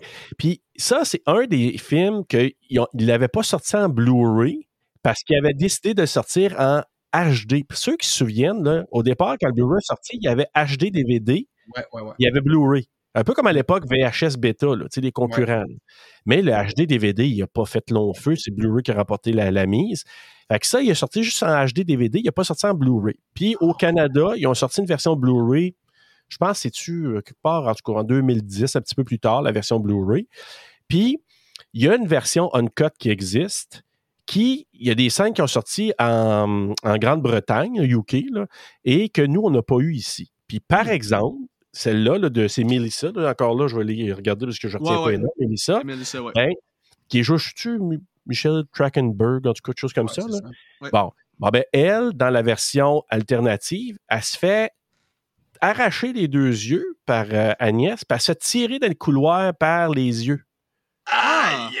C'est ça que tu disais ben, tantôt. Ben, oui, c'est ça que Weinstein euh, est entré. Parce que là, tantôt, je disais mon fun fact, puis j'étais comme Chris, il n'y a pas ça dans le film. C'est pas ça, mais non. Dans la version de cut, c'est ce qu'on voit. Il y a, par. Euh, fait que ça, c'est ceux qui ont la chance de voir ça. Non, moi, j'ai pas vu ça encore. Là. non, mais je me suis dit, il faut que je le voie parce que même si c'est over the top, il y a plusieurs scènes qui ont été tournées qu'on ne voit pas, nous, dans la version theatrical. Mais dans la uncut, ça, c'en était une. Fait que c'est comme ça qu'elle mourait, là, Mélissa. Fait que, OK. Euh, ben, ça doit se trouver sur YouTube, ça, je présume, là. Peut-être. Si on fait une recherche, je peux aller voir, mais ça se ben oui, que ça, ben oui, ben oui. Pas mal sûr que c'est là, Ouais. Si les auditeurs vous êtes intéressés à voir cette scène-là, là. Ouais, exact. Puis il y a, ben, et aussi, là, je sais pas, on va y arriver bientôt à Lauren, je vais attendre que tu le dises, mais que tu sois rendu là. OK, parfait. Ben oui. Suite à ce kill-là, là, qui était un excellent kill avec le patin, euh, il ne reste donc plus que Kelly, Lee et Dana, Dana qui dort euh, toujours. Euh, c'est-tu Dana? Non, c'est Lauren qui dort toujours. Lauren. Je me suis trompé dans, dans, mes notes. Fuck, là, j'ai écrit Dana pour le restant de mes notes. Faut que je sache que c'est Lauren. Ouais. OK. Justement, Kelly va aller voir Lauren dans sa chambre pour lui demander où est Melissa. Lauren a le bras dans le visage et semble dormir dur. Lee est armé, je pense qu'elle est armée d'un genre de tisonnier. Là. On pense que c'est le tueur qui va rentrer dans la chambre. Mais euh, non, c'est encore une fois le douche de Kyle, hein, qui, on se rappelle, est parti tantôt en beau sacrement en disant hmm. Fuck you, all of uh, bitches, blablabla, là, I'm out of here. Lee, euh, suite à ça, elle va comme tomber là, parce que euh, Kyle va lui rentrer dedans. Elle va tomber sur Lauren et son bras va s'enlever de son visage et on va s'apercevoir qu'elle aussi s'est fait arracher les yeux. Puis, t'en as parlé Serge tantôt, mais euh, Kyle, c'est le Peter de l'original qui est toujours là, même s'il n'y a aucune raison d'être encore là. Ouais. C'est euh, ça. C'est ça. Je pense qu'on a fait le tour sur le personnage de Kyle, mais euh, on a pas mal toujours la même opinion sur lui. Là. Mais autre scène aussi qui était coupée, cette scène-là, tu voyais dans le uncut, là, euh, Lauren se faire tuer. Je pense se faire arracher les ah, yeux. Là, que tu voyais aussi. Là. Puis il y avait. Il parlait d'une scène à un moment donné. Est-ce que c'est Agnès ou Billy? Parce que là, Billy, il est arrivé, on le sait, là, mais je ne sais pas lequel des deux qui tuait. Il disait Agnès, mais qu'il y avait une scène un peu malaisante où il y a il a pogné, il a tripoté, puis tout ça, puis elle est, endormie solide, là, qui a mm-hmm. réveillé, puis après ça, je pense qu'il arrache les deux yeux. On, voit juste le résultat dans la version qu'on voit sur Prime, puis tout ça. Ah, ben peut-être qu'ils se sont dit aussi à un moment donné, ils ont fait le tour des yeux qui se font arracher. c'est ça, exact. c'est comme les sacs. Ils se sont pas dit ça par les sacs de plastique, par contre. Ah non, vraiment. Non, ça est limité. Ok, on arrive quand même un peu dans le climax du film. il reste putain de scènes à décrire.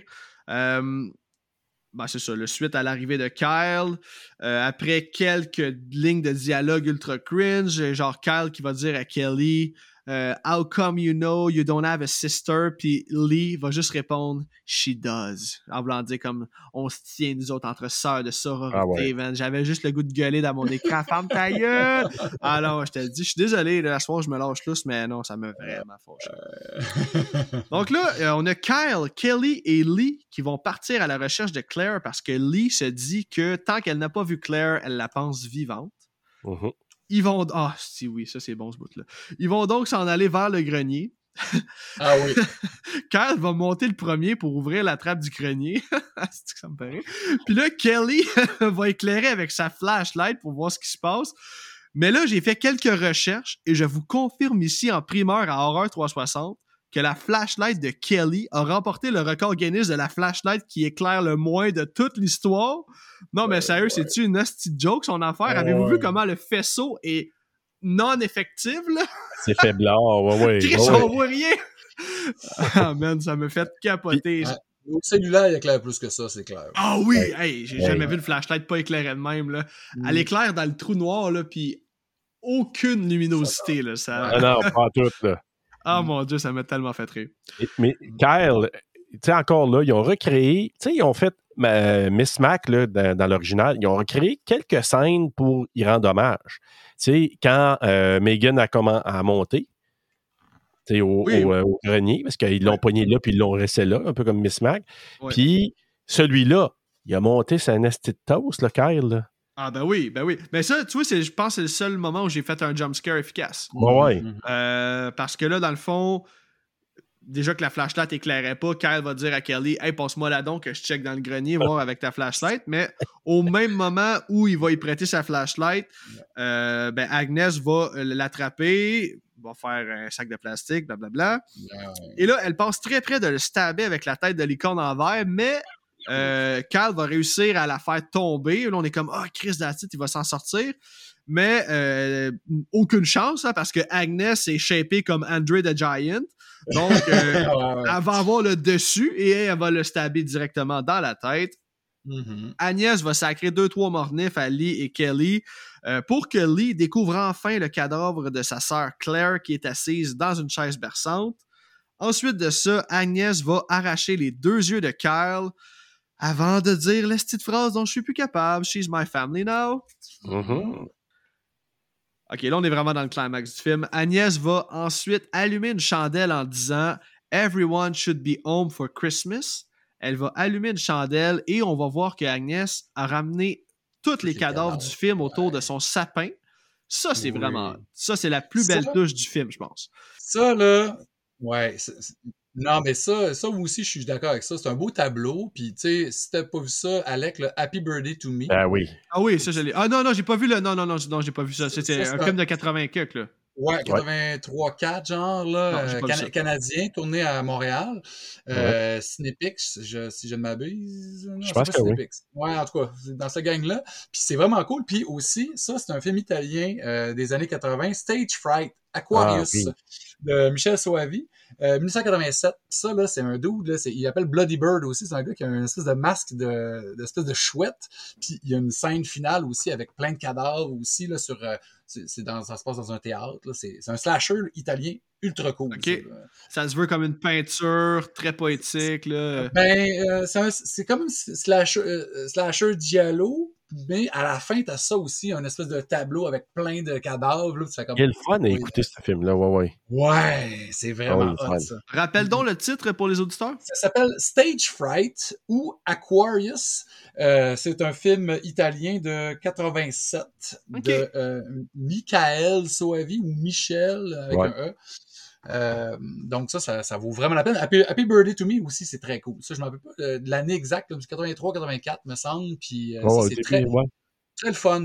Une autre affaire de split personality, ben, un peu split personality, mais tu sais pas trop, mystère, mystère aussi, tu sais pas qui qui a tué. Ben, semi-giallo américain aussi. Oui, oui, oui.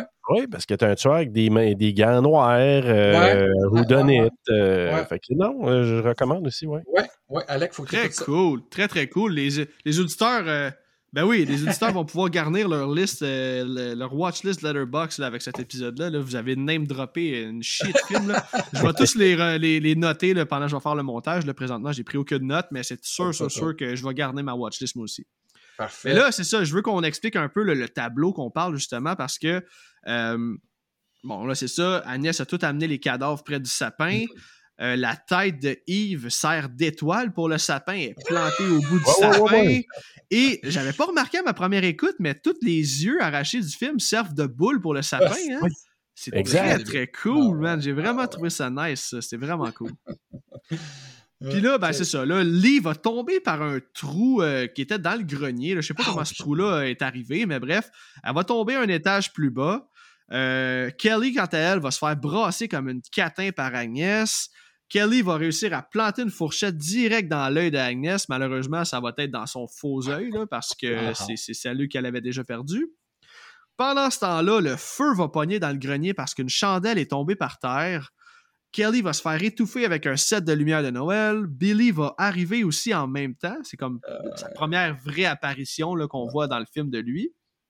ça brasse. Il s'en passe des affaires à ce moment-là. Ça n'arrête pas.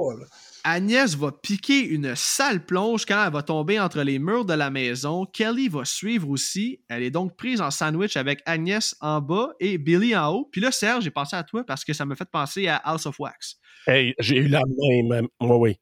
Quand ah on a ouais, hein? House of Wax, là, avant de le revoir, je me disais, je me rappelais, je dis, hey, il y a un feu, puis là, il va avoir euh, le frère, la soeur, puis ça. Puis là, je me fourrais justement avec ce film-là. Ah! Avant de le revoir, c'est ça quand je l'ai revu. Ouais, c'était quelque chose. Non, c'est ça. Moi, j'ai vu House of Wax une fois, là, puis moi, le seul souvenir, c'est Paris Hilton qui, euh, qui meurt.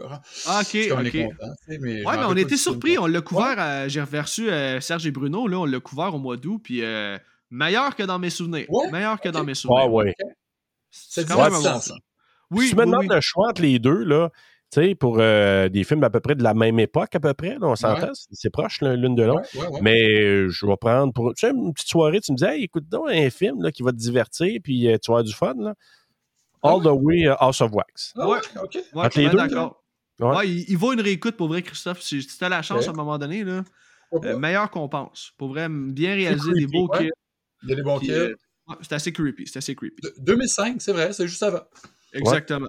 OK. Euh, bon, ben ensuite de ça, ben c'est ça. Le Kelly est pris en sandwich. Là. Il y a Agnès en bas, Billy en haut. Ils sont, sont entre les murs. Scène très ah cool. Tu sais, c'est un décor qu'on voit pas souvent être pris dans un entre-mur d'une maison. Euh, mm. Et là, ben, c'est finalement Lee qui va venir sauver euh, Kelly in extremis là, en défonçant un mur. Ah elle va la hein. libérer du mur. Et ben, c'est ça, les deux survivantes vont quitter la maison qui est en train de brûler. Ouais, ce qu'on n'a pas dit, excuse-moi, Alec, c'est que le, feu qui a pogné en haut, le sapin est pogné en feu, le fil qui est tiré vers l'espèce de, trou dans le mur, ou en tout cas où sont, sont descendus.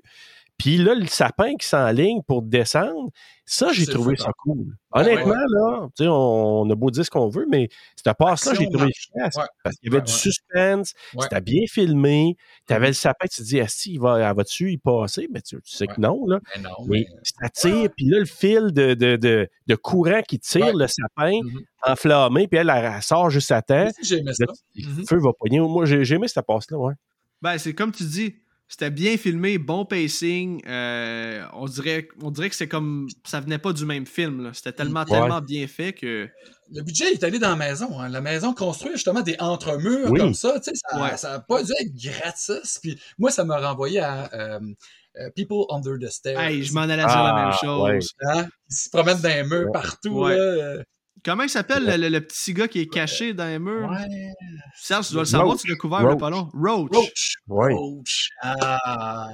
Ouais, avec ses, ses, dents dégueulasses. Là. Ouais, ah très bon film. Il faut, faut, que je revoie ça. C'est un très bon film. J'adore l'univers de Craven. Très cool. OK, ben là, les boys, ça nous amène à la scène finale. Euh, scène finale dans l'hôpital. Encore mm-hmm. une fois, on pense qu'on a tout passé des moments cringe, mais non, là, euh, si vous pensiez que j'ai pété ma coche, vous n'avez rien entendu. On va se retrouver dans une scène over cliché de morgue alors qu'un coroner en train de manger mhm. euh, ah va ouvrir un sac mortuaire en, scalant un bon petit drink là, parce que c'est le soir de Noël. On ben c'est ça, mais on dirait que dans les gars de morgue, ils sont tout le temps un peu dégueux. Hein. Ben c'est tout le temps ça le cliché. Hein, ouais, puis le gars qui mange, là, qui a rien qui l'écœure, lui, puis blablabla. Il y a ah, ouais, Axel. Tu sais, dans, dans, Friday the 13 th Final Chapter, t'as Axel, justement, ton gilet. Euh, euh, ouais, Christophe tantôt. Ouais, là. Ouais, Axel, le, le, gars du, de la morgue, là, qui mange comme un cochon. Il met son, son burger sur le cadavre. Sérieux? Là, le vrai cochon. Puis là, quand j'ai vu ce gars-là, en plus, il se fait un genre de. Moi, j'ai fait ça en fin de semaine passée. Un petit drink de poule avec du rhum. Là. Ouais, ouais, là, il fait la même maudite affaire là-dedans, mais moi, je ferais jamais ça dans une morgue. Là. Non, non. non, ben non. non. dans un cimetière, quand même. Là. J'ai de la classe. Ah ouais. On a break quand même. ça pue moins, tu sais. euh... Mais c'est, en tout cas, pour ajouter au cliché, hein, il, faut, il était ton gars de morgue, là, puis euh, ouais, il fait ça. Puis là, ben après ça, qu'est-ce qui arrive à lui? Là? Ben écoute, mais ça, moi, ça me dépasse quand on voit ça dans un film, là, parce que euh, il va ouvrir le, sac mortuaire, puis là, il va se faire surprendre par Billy qui est toujours vivant. C'est comme si le corps avait été envoyé là, sachant qu'il n'est pas cliniquement mort. Là. Euh, ben, finalement, ben, le coroner va se faire tuer par Billy, là, qui, a, le visage à moitié, euh, à moitié brûlé. Il va mhm. prendre un genre de, de pas un bistouri, là, mais un objet coupable. On va juste voir des morceaux de chair envolés. On comprend que c'en est fini pour le coroner, mais c'est ça. Il était un innocent puis il méritait juste ça. puis là, pendant ce temps-là, Kelly est dans un lit d'hôpital avec Lee à son chevet. Mais si on se rappelle bien, c'est bien Lee qui a crissé le camp de deux étages à peine une heure plus tôt, là, Ah on s'entend. Puis elle est top shape, habillée en noir encore, ses beaux cheveux, puis n'a pas de problème. là. Ouais, avec son Mais- cadeau là, qu'elle veut ouvrir en plus, tu sais. Non, mais je, vois- ton doute un peu dans ton visage, Christophe, mais tu trouves pas ça ridicule, toi, qu'elle, elle vient de crisser le camp de deux étages, mais tu sais, au pire, les deux, Ouais. soyez là, je veux dire. Les euh, deux, c'est ça. Les deux, ça aurait ça, été moins ça. compliqué parce que l'autre aussi était entre les murs. Elle a fait Oui, oui, oui, c'est dans ça. le mur, puis C'est comme. pff, Ah, t'as ouais, une pourquoi plonge, plus que l'autre? Ouais, c'est ça. Pourquoi une plus que l'autre à l'hôpital? là, tu sais, le- Ouais. Puis là, il y a- il y, a une grosse erreur de scénario là, qui s'en vient, là, ça, ça me fait capoter. Euh, mais avant ça, hein, Billy va aussi ouvrir le sac mortuaire de Agnès qui va cligner des yeux en voulant dire Ah, on est enfin arrivé? Genre, clinique de l'œil, hein. ah, si, je suis tanné. Puis là, il va ensuite se cacher dans un plafond suspendu pour Ah, tenter de se rendre jusqu'à la chambre de Kelly. Là, moi, j'étais un gars de construction, hein. Fait que moi, ces affaires de même, là, je trouve ça, complètement pas. Ben Ah non, t'as pas besoin d'être un gars de construction pour comprendre que des tuiles molles que tu peux défoncer avec Mm. un coup de poing, tu peux pas marcher au-dessus de ces Ben plafonds-là. Ça Non. va te défoncer au premier pas. Exact. En tout cas, c'est c'est ridicule. Ouais. Le suspension of disbelief, là, il y a le dos large dans les films d'horreur. des Ah. fois, hein, Ben, c'est dans celui-là. là, il y a un gros dos dans celle-là. Là. Ouais. Le dos d'Arnold. Ah oui, dit, je m'en calisse que ça fasse pas de sens. Moi, euh, Le monde, ils ne l'écouteront pas vraiment. tu sais, Ils vont regarder les kills. Ils vont faire un podcast là-dessus euh, 20 ans plus tard, esti, puis ils vont rire de ça. Là, j'ai pas fini de chialer, mais quelle finale de film de marde, je m'explique. Lee va retourner dans ce qu'elle pense être la chambre de Kelly, parce qu'elle était partie je sais pas trop où. On va voir une fille blonde couchée de dos de sorte qu'on voit pas son visage. Euh, c'est Agnès hein, qui, qui était là avec sa belle chevelure blonde qui va snap la nuque de Lee. Ben bon pour Mm. toi, rendu là. Mais là, ce qui marche pas, là, c'est que là, ça va couper. Puis on va voir Kelly qui est toujours dans sa chambre. Mais là, ma question, moi, c'est ça. là. Comment Lee a pu aller dans une autre chambre pendant que Kelly y serait? Je veux dire, Ouais. t'étais là, là, cinq minutes. là. Comment tu peux te tromper de chambre? Je, je, je- Je viens à l'hôpital, là, j'étais perdu. là. Ah, Ouais. c'est Ouais, tellement n'importe quoi. Bref, là, les gars, le calvaire achève. là. Ouais, ouais. L'infirmière va quitter la pièce euh, de, de, de, de Kelly là, en disant Mhm. que euh, quelqu'un était supposé réparer cette porte depuis longtemps là, parce qu'elle a de la difficulté à ouvrir. Hey, on est dans un hôpital, guys. Qu'est-ce que c'est faire qu'une porte serait laissée dans un tel état? Hein? Voyons. quand c'est ce qui pourrait faire en sorte qu'on n'arrive pas à temps pour sauver un patient en détresse, mettons. Là.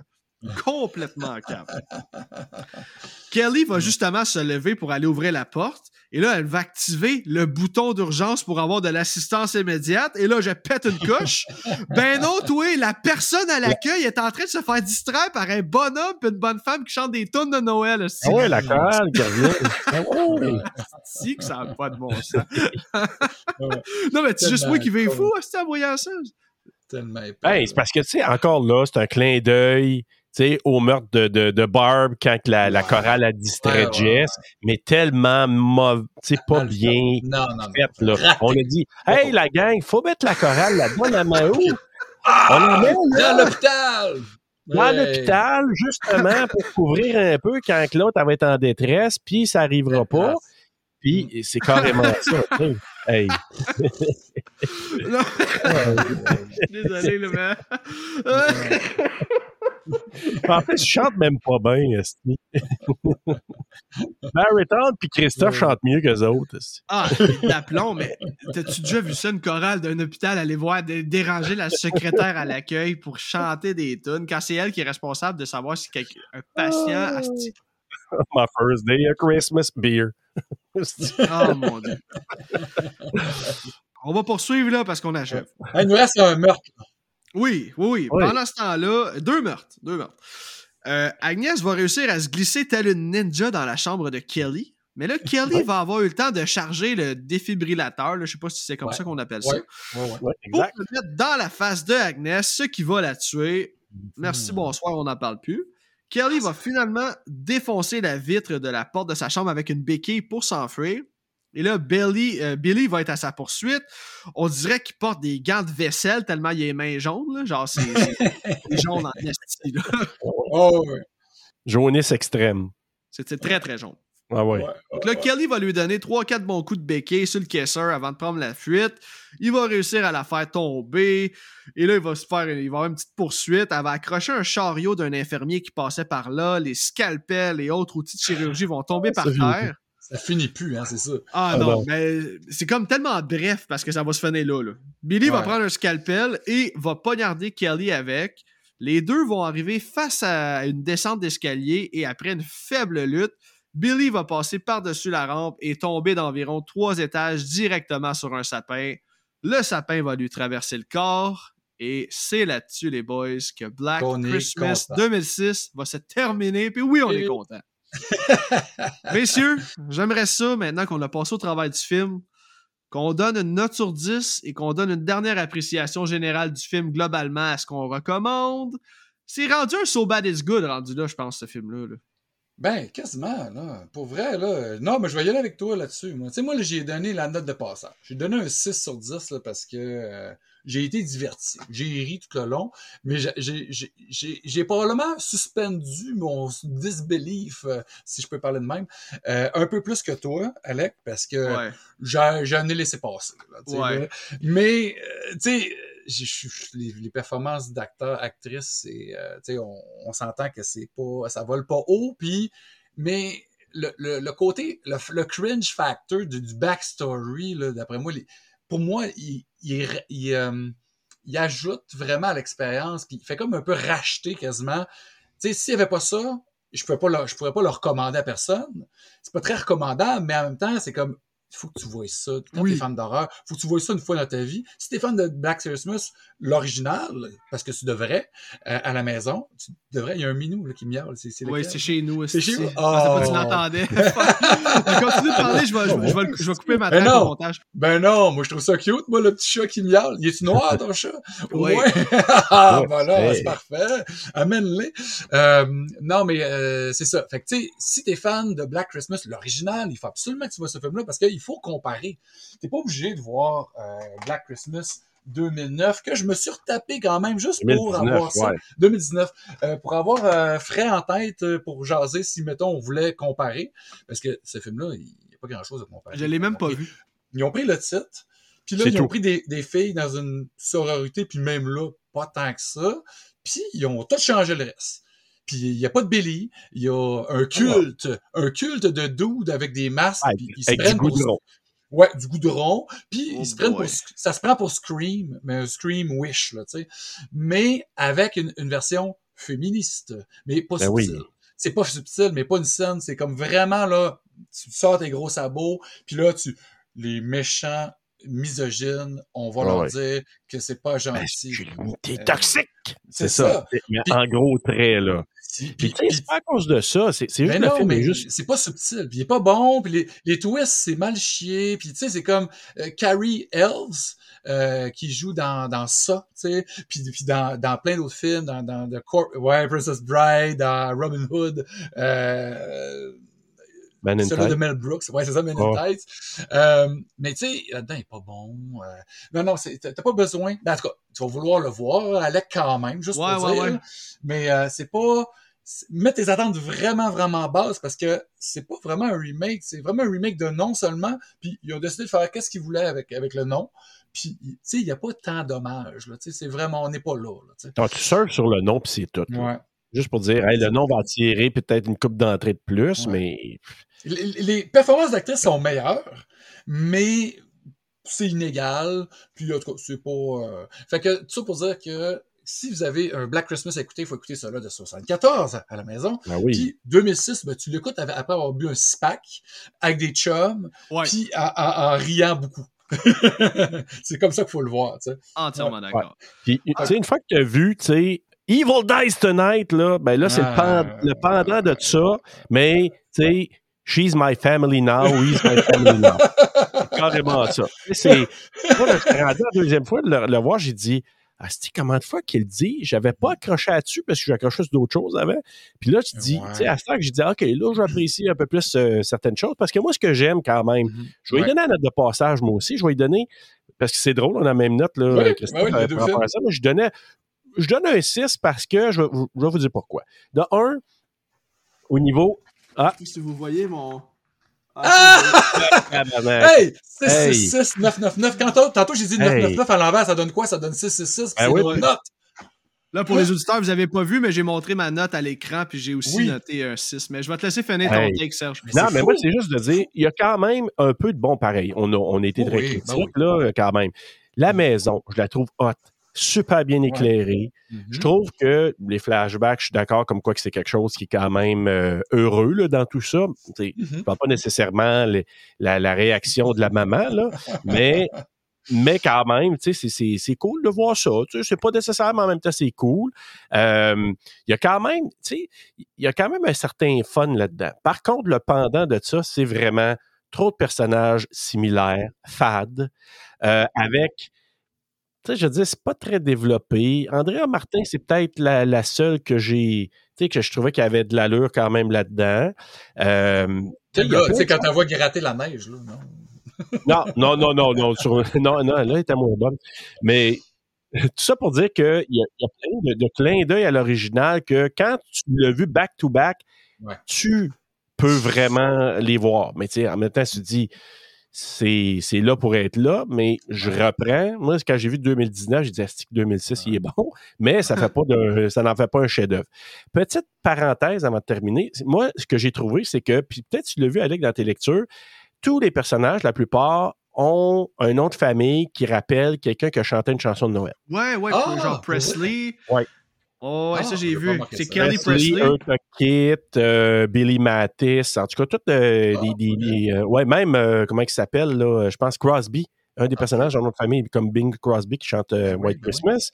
Mais, une des choses que j'ai vues en regardant les, les, informations sur Black Christmas 74, c'est que mm. c'était le film préféré en tout cas dans le temps de Noël pour écouter, de Elvis Presley. c'est pour ça mhm. probablement qu'ils ont fait Jamie Pre euh, elle, ce personnage-là, Kelly Presley, comme la Final Girl, parce qu'ils ont dit, hey, on va faire un petit clin d'œil à Elvis. Puis même Lisa Marie, qui est décédée, ça fait pas super longtemps, ben ça a l'air que même dans derniers, longtemps, longtemps, même la tradition, c'est c'est envenu du côté de Lisa Marie, qui, l'écoutait aussi, un peu comme son père ah, adorait ça, ce film-là. Ouais. C'est cool. Très cool. Fait que tu y vas pour un 6, euh, Sergio? J'y vais qu'un 6. Parfait, parfait. OK. Tantôt, j'ai dit que j'allais baisser ma note, mais non, je vais, je vais garder mon 6. Je vais garder mon 6.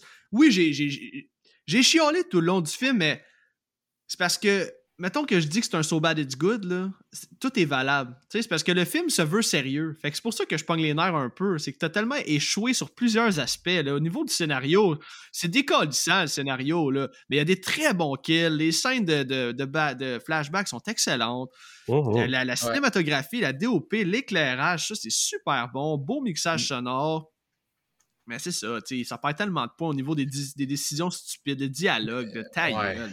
Mais tu dis, ça se veut sérieux? Je suis pas ça, ça se veut sérieux tant que ça. Moi, j'ai l'impression qu'il a voulu mettre la pédale dans, dans le tapis. Là. On met les kills dans le tapis, le backstory dans le tapis. sais là, il peut pas. Non, ça, mais. peut pas être un accident. Là, par, par, sérieux, je veux dire que c'est pas une comédie. Non, euh, non. C'est vrai, c'est pas tongue in les, les, les, lignes de dialogue, là, ils se veulent sérieuses, là. C'est juste que c'en est drôle, là, tellement que c'est cringe, là. C'est pas bon, là. C'est au niveau de la performance. C'est pas des one-liners pour répondre comme si ça faisait rendre le personnage badass, mais fuck all, le lit, là, moi, elle me gossé tout le long, là.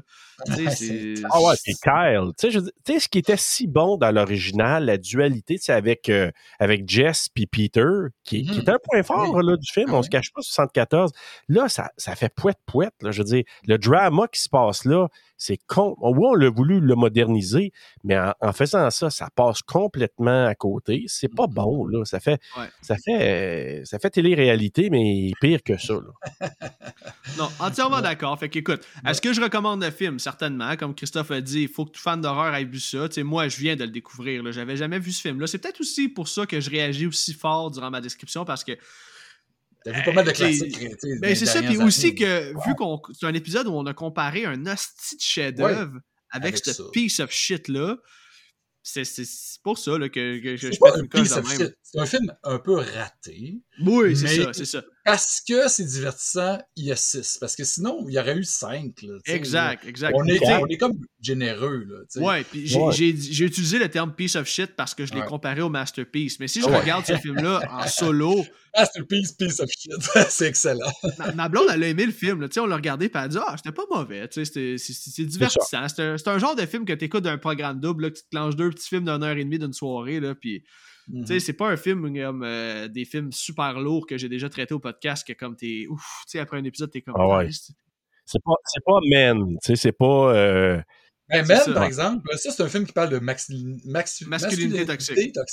mais qui le traite de façon euh, ben, sérieuse, ben, pas crédible. Parce que, oui, intelligent. Parce que ça, à différents niveaux, les personnages, c'est comme toutes des, des, des, des représentations de de, trucs qu'elle a vécu. Puis, tu sais, ils, nous prennent pas pour des cons. Fait que, tu sais, on fait nos propres conclusions, on, regarde ça, on vit ça comme un peu dans son cauchemar de, comment qu'elle vit ça, elle, sa relation avec les hommes. Puis, c'est pas, euh, bon, c'est très pessimiste, le film, tu sais, ça te dit que les hommes, c'est de la merde, sauf que ça te le dit d'une façon euh, fucking bien réalisée, tu sais, man. Ah ouais, c'est, Contrairement à ça. Ça, là, Contrairement à ça.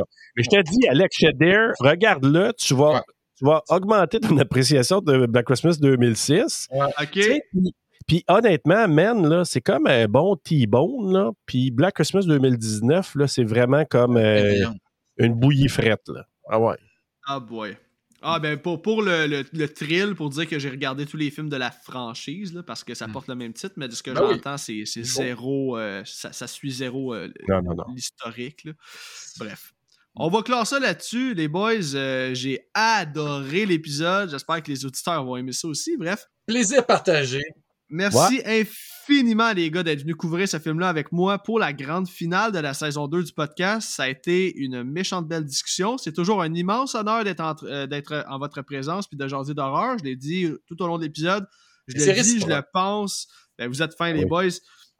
Là, avant qu'on se quitte, puisque cet épisode-là sort euh, dans les euh, alentours de Noël, j'aimerais vous souhaiter, les gars, un joyeux Noël. Prenez soin de vous, de vos ben familles. Je vous souhaite de la santé, du bonheur et mm-hmm. surtout du succès dans tout ce que vous allez entreprendre dans la prochaine année, messieurs. Ben, crème, t'es fin. Euh, même chose, pour vrai. La santé en premier, hein, parce qu'on sait que quand on n'a pas la santé, on peut pas faire grand-chose. Mais euh, ça nous prend de l'horreur fictive dans nos vies, hein, parce que la vraie horreur, on veut pas la vivre, parce que euh, c'est cathartique d'écouter des films, parce qu'on sait que quand le film finit, on est encore là, puis tout va bien, puis on peut en discuter avec des passionnés comme vous autres. Fait que, euh, puis ouais, profitez euh, des congés, hein, parce que des fois, nous autres, on a plein de projets, on a nos jobs, on fait plein de trucs à côté, puis on enregistre des podcasts avec des tripeux de même, mais à un moment donné, ça prend du temps, puis il euh, faut prendre du temps pour rien faire aussi. ouais, exactement. Relaxez, les gars. Ouais, ben écoutez, je vais faire du segue là-dessus. Là. Est-ce que vous aviez d'autres choses à rajouter, les boys? Non, mais moi, je, je, je, veux te remercier, Alec, aussi. Puis c'est le fun de, de, de, faire euh, ton dernier épisode, de finir l'année avec euh, toi puis euh, Christophe. Puis en même temps, c'est ça. Bonne année 2024. Peu importe ce que vous allez faire dans vos projets. Mais je suis d'accord avec Christophe, santé. Puis tu sais, Alec, on s'en est parlé hors enregistrement, mais surtout la santé pour commencer. Je suis tout à fait d'accord. Puis profitez des gens autour de vous. Tu sais, ayez du plaisir dans l'horreur, pas d'horreur, allez glisser, euh, faites-vous un lait de poule avec du rhum euh, dans une morgue, d'un cimetière, euh, où tu voudras, là, mais ayez du plaisir, puis essayez d'enlever le stress, puis c'est ça qu'on essaie de faire, Alec, mm. autant Christophe, puis tous les podcasts, c'est de faire passer du bon temps, puis. C'est ça qu'on vit présentement entre nous, puis on espère que cette vibe-là, vous allez la ressentir, j'en suis sûr, puis transportez-la pour l'année 2024, puis continuez. Et Alec, euh, toi aussi, là, euh, une belle année 2024. Ben, merci beaucoup. Écoute, ben, justement, je vais faire une petite annonce là, euh, parce que puisque c'est la grande finale de la saison 2, hein, je veux m'adresser à mes auditeurs. Premièrement, je vais commencer. J'espère que vous avez aimé l'épisode. Hein? On a fini ça sur une note happy, un épisode joyeux, mm. un épisode où j'ai lâché mon fou. On a pogné les nerfs, on a ri, on a analysé. j'ai vraiment, vraiment aimé cet épisode-là. Donc, si vous l'avez aimé, vous autres aussi, euh, gênez-vous pas pour me donner un review ou un 5 étoiles sur Spotify et Apple Podcast. C'est toujours vraiment apprécié. Puis comme vous le savez, je l'ai déjà dit souvent, mais euh, c'est ce qui fait en sorte que le podcast se fait découvrir par d'autres parce que ça apparaît dans la banque de recherche. Sur Spotify, quand tu horreur, mon nom apparaît assez rapidement. Apple Podcast, c'est un peu plus difficile présentement. Donc, si vous êtes là, gênez-vous pas, écrivez n'importe quoi, un petit commentaire. Ça va toujours, toujours me faire plaisir de vous lire, puis j'aime toujours ça. Et là, euh, je prends un petit deux minutes pour finir euh, cet épisode-là, cette saison-là, pour m'adresser à vous, chers auditeurs et auditrices. Comme vous le savez, 2023, là, ça a été une année remplie de rebondissements, tant au niveau du podcast que dans ma vie personnelle, surtout au niveau de ma santé. Euh, je vous dis merci à tous de votre support, de votre participation et de tous les bons mots que vous m'avez écrits tout au long de l'année. J'ai vécu des expériences incroyables, autant le Festipod que le Requiem. Vous m'avez fait sentir important dans vos vies parce que je sais que je vous accompagne quotidiennement. Puis ça, pour moi, c'est quelque chose de super important. Je sens que je deviens émotif un peu présentement, mais c'est vraiment sincère qu'est-ce que je veux vous dire présentement. Puis je, suis très, très fier de mon podcast. Je suis très, très fier. Je suis très satisfait de la saison 2 qu'on vient tous de vivre ensemble. Et là, avant qu'on se quitte, j'ai une grosse annonce à vous faire. J'ai une bonne et une moins bonne nouvelle pour vous. Hein. Commençons avec la bonne, si vous le voulez bien.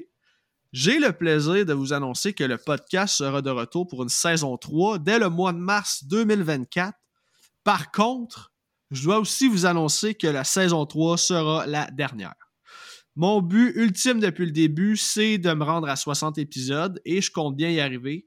Mais là, euh, j'ai deux enfants en bas âge, j'ai une job qui me demande beaucoup de temps, j'ai une blonde qui est très, très, très. Euh, qui me supporte beaucoup dans ce projet-là mais je la délaisse beaucoup hein, chaque soir à aller travailler dans le sous-sol une heure de temps. Fait que je pense que c'est ça. Je vais avoir fait le tour après 60 épisodes, puis euh, en fait, le podcast ne mourra jamais. Je vais toujours continuer de faire des épisodes euh, aux 3-4 mois, de temps à autre. Horror 360, c'est partie intégrante de moi, puis j'ai pas envie d'arrêter ça.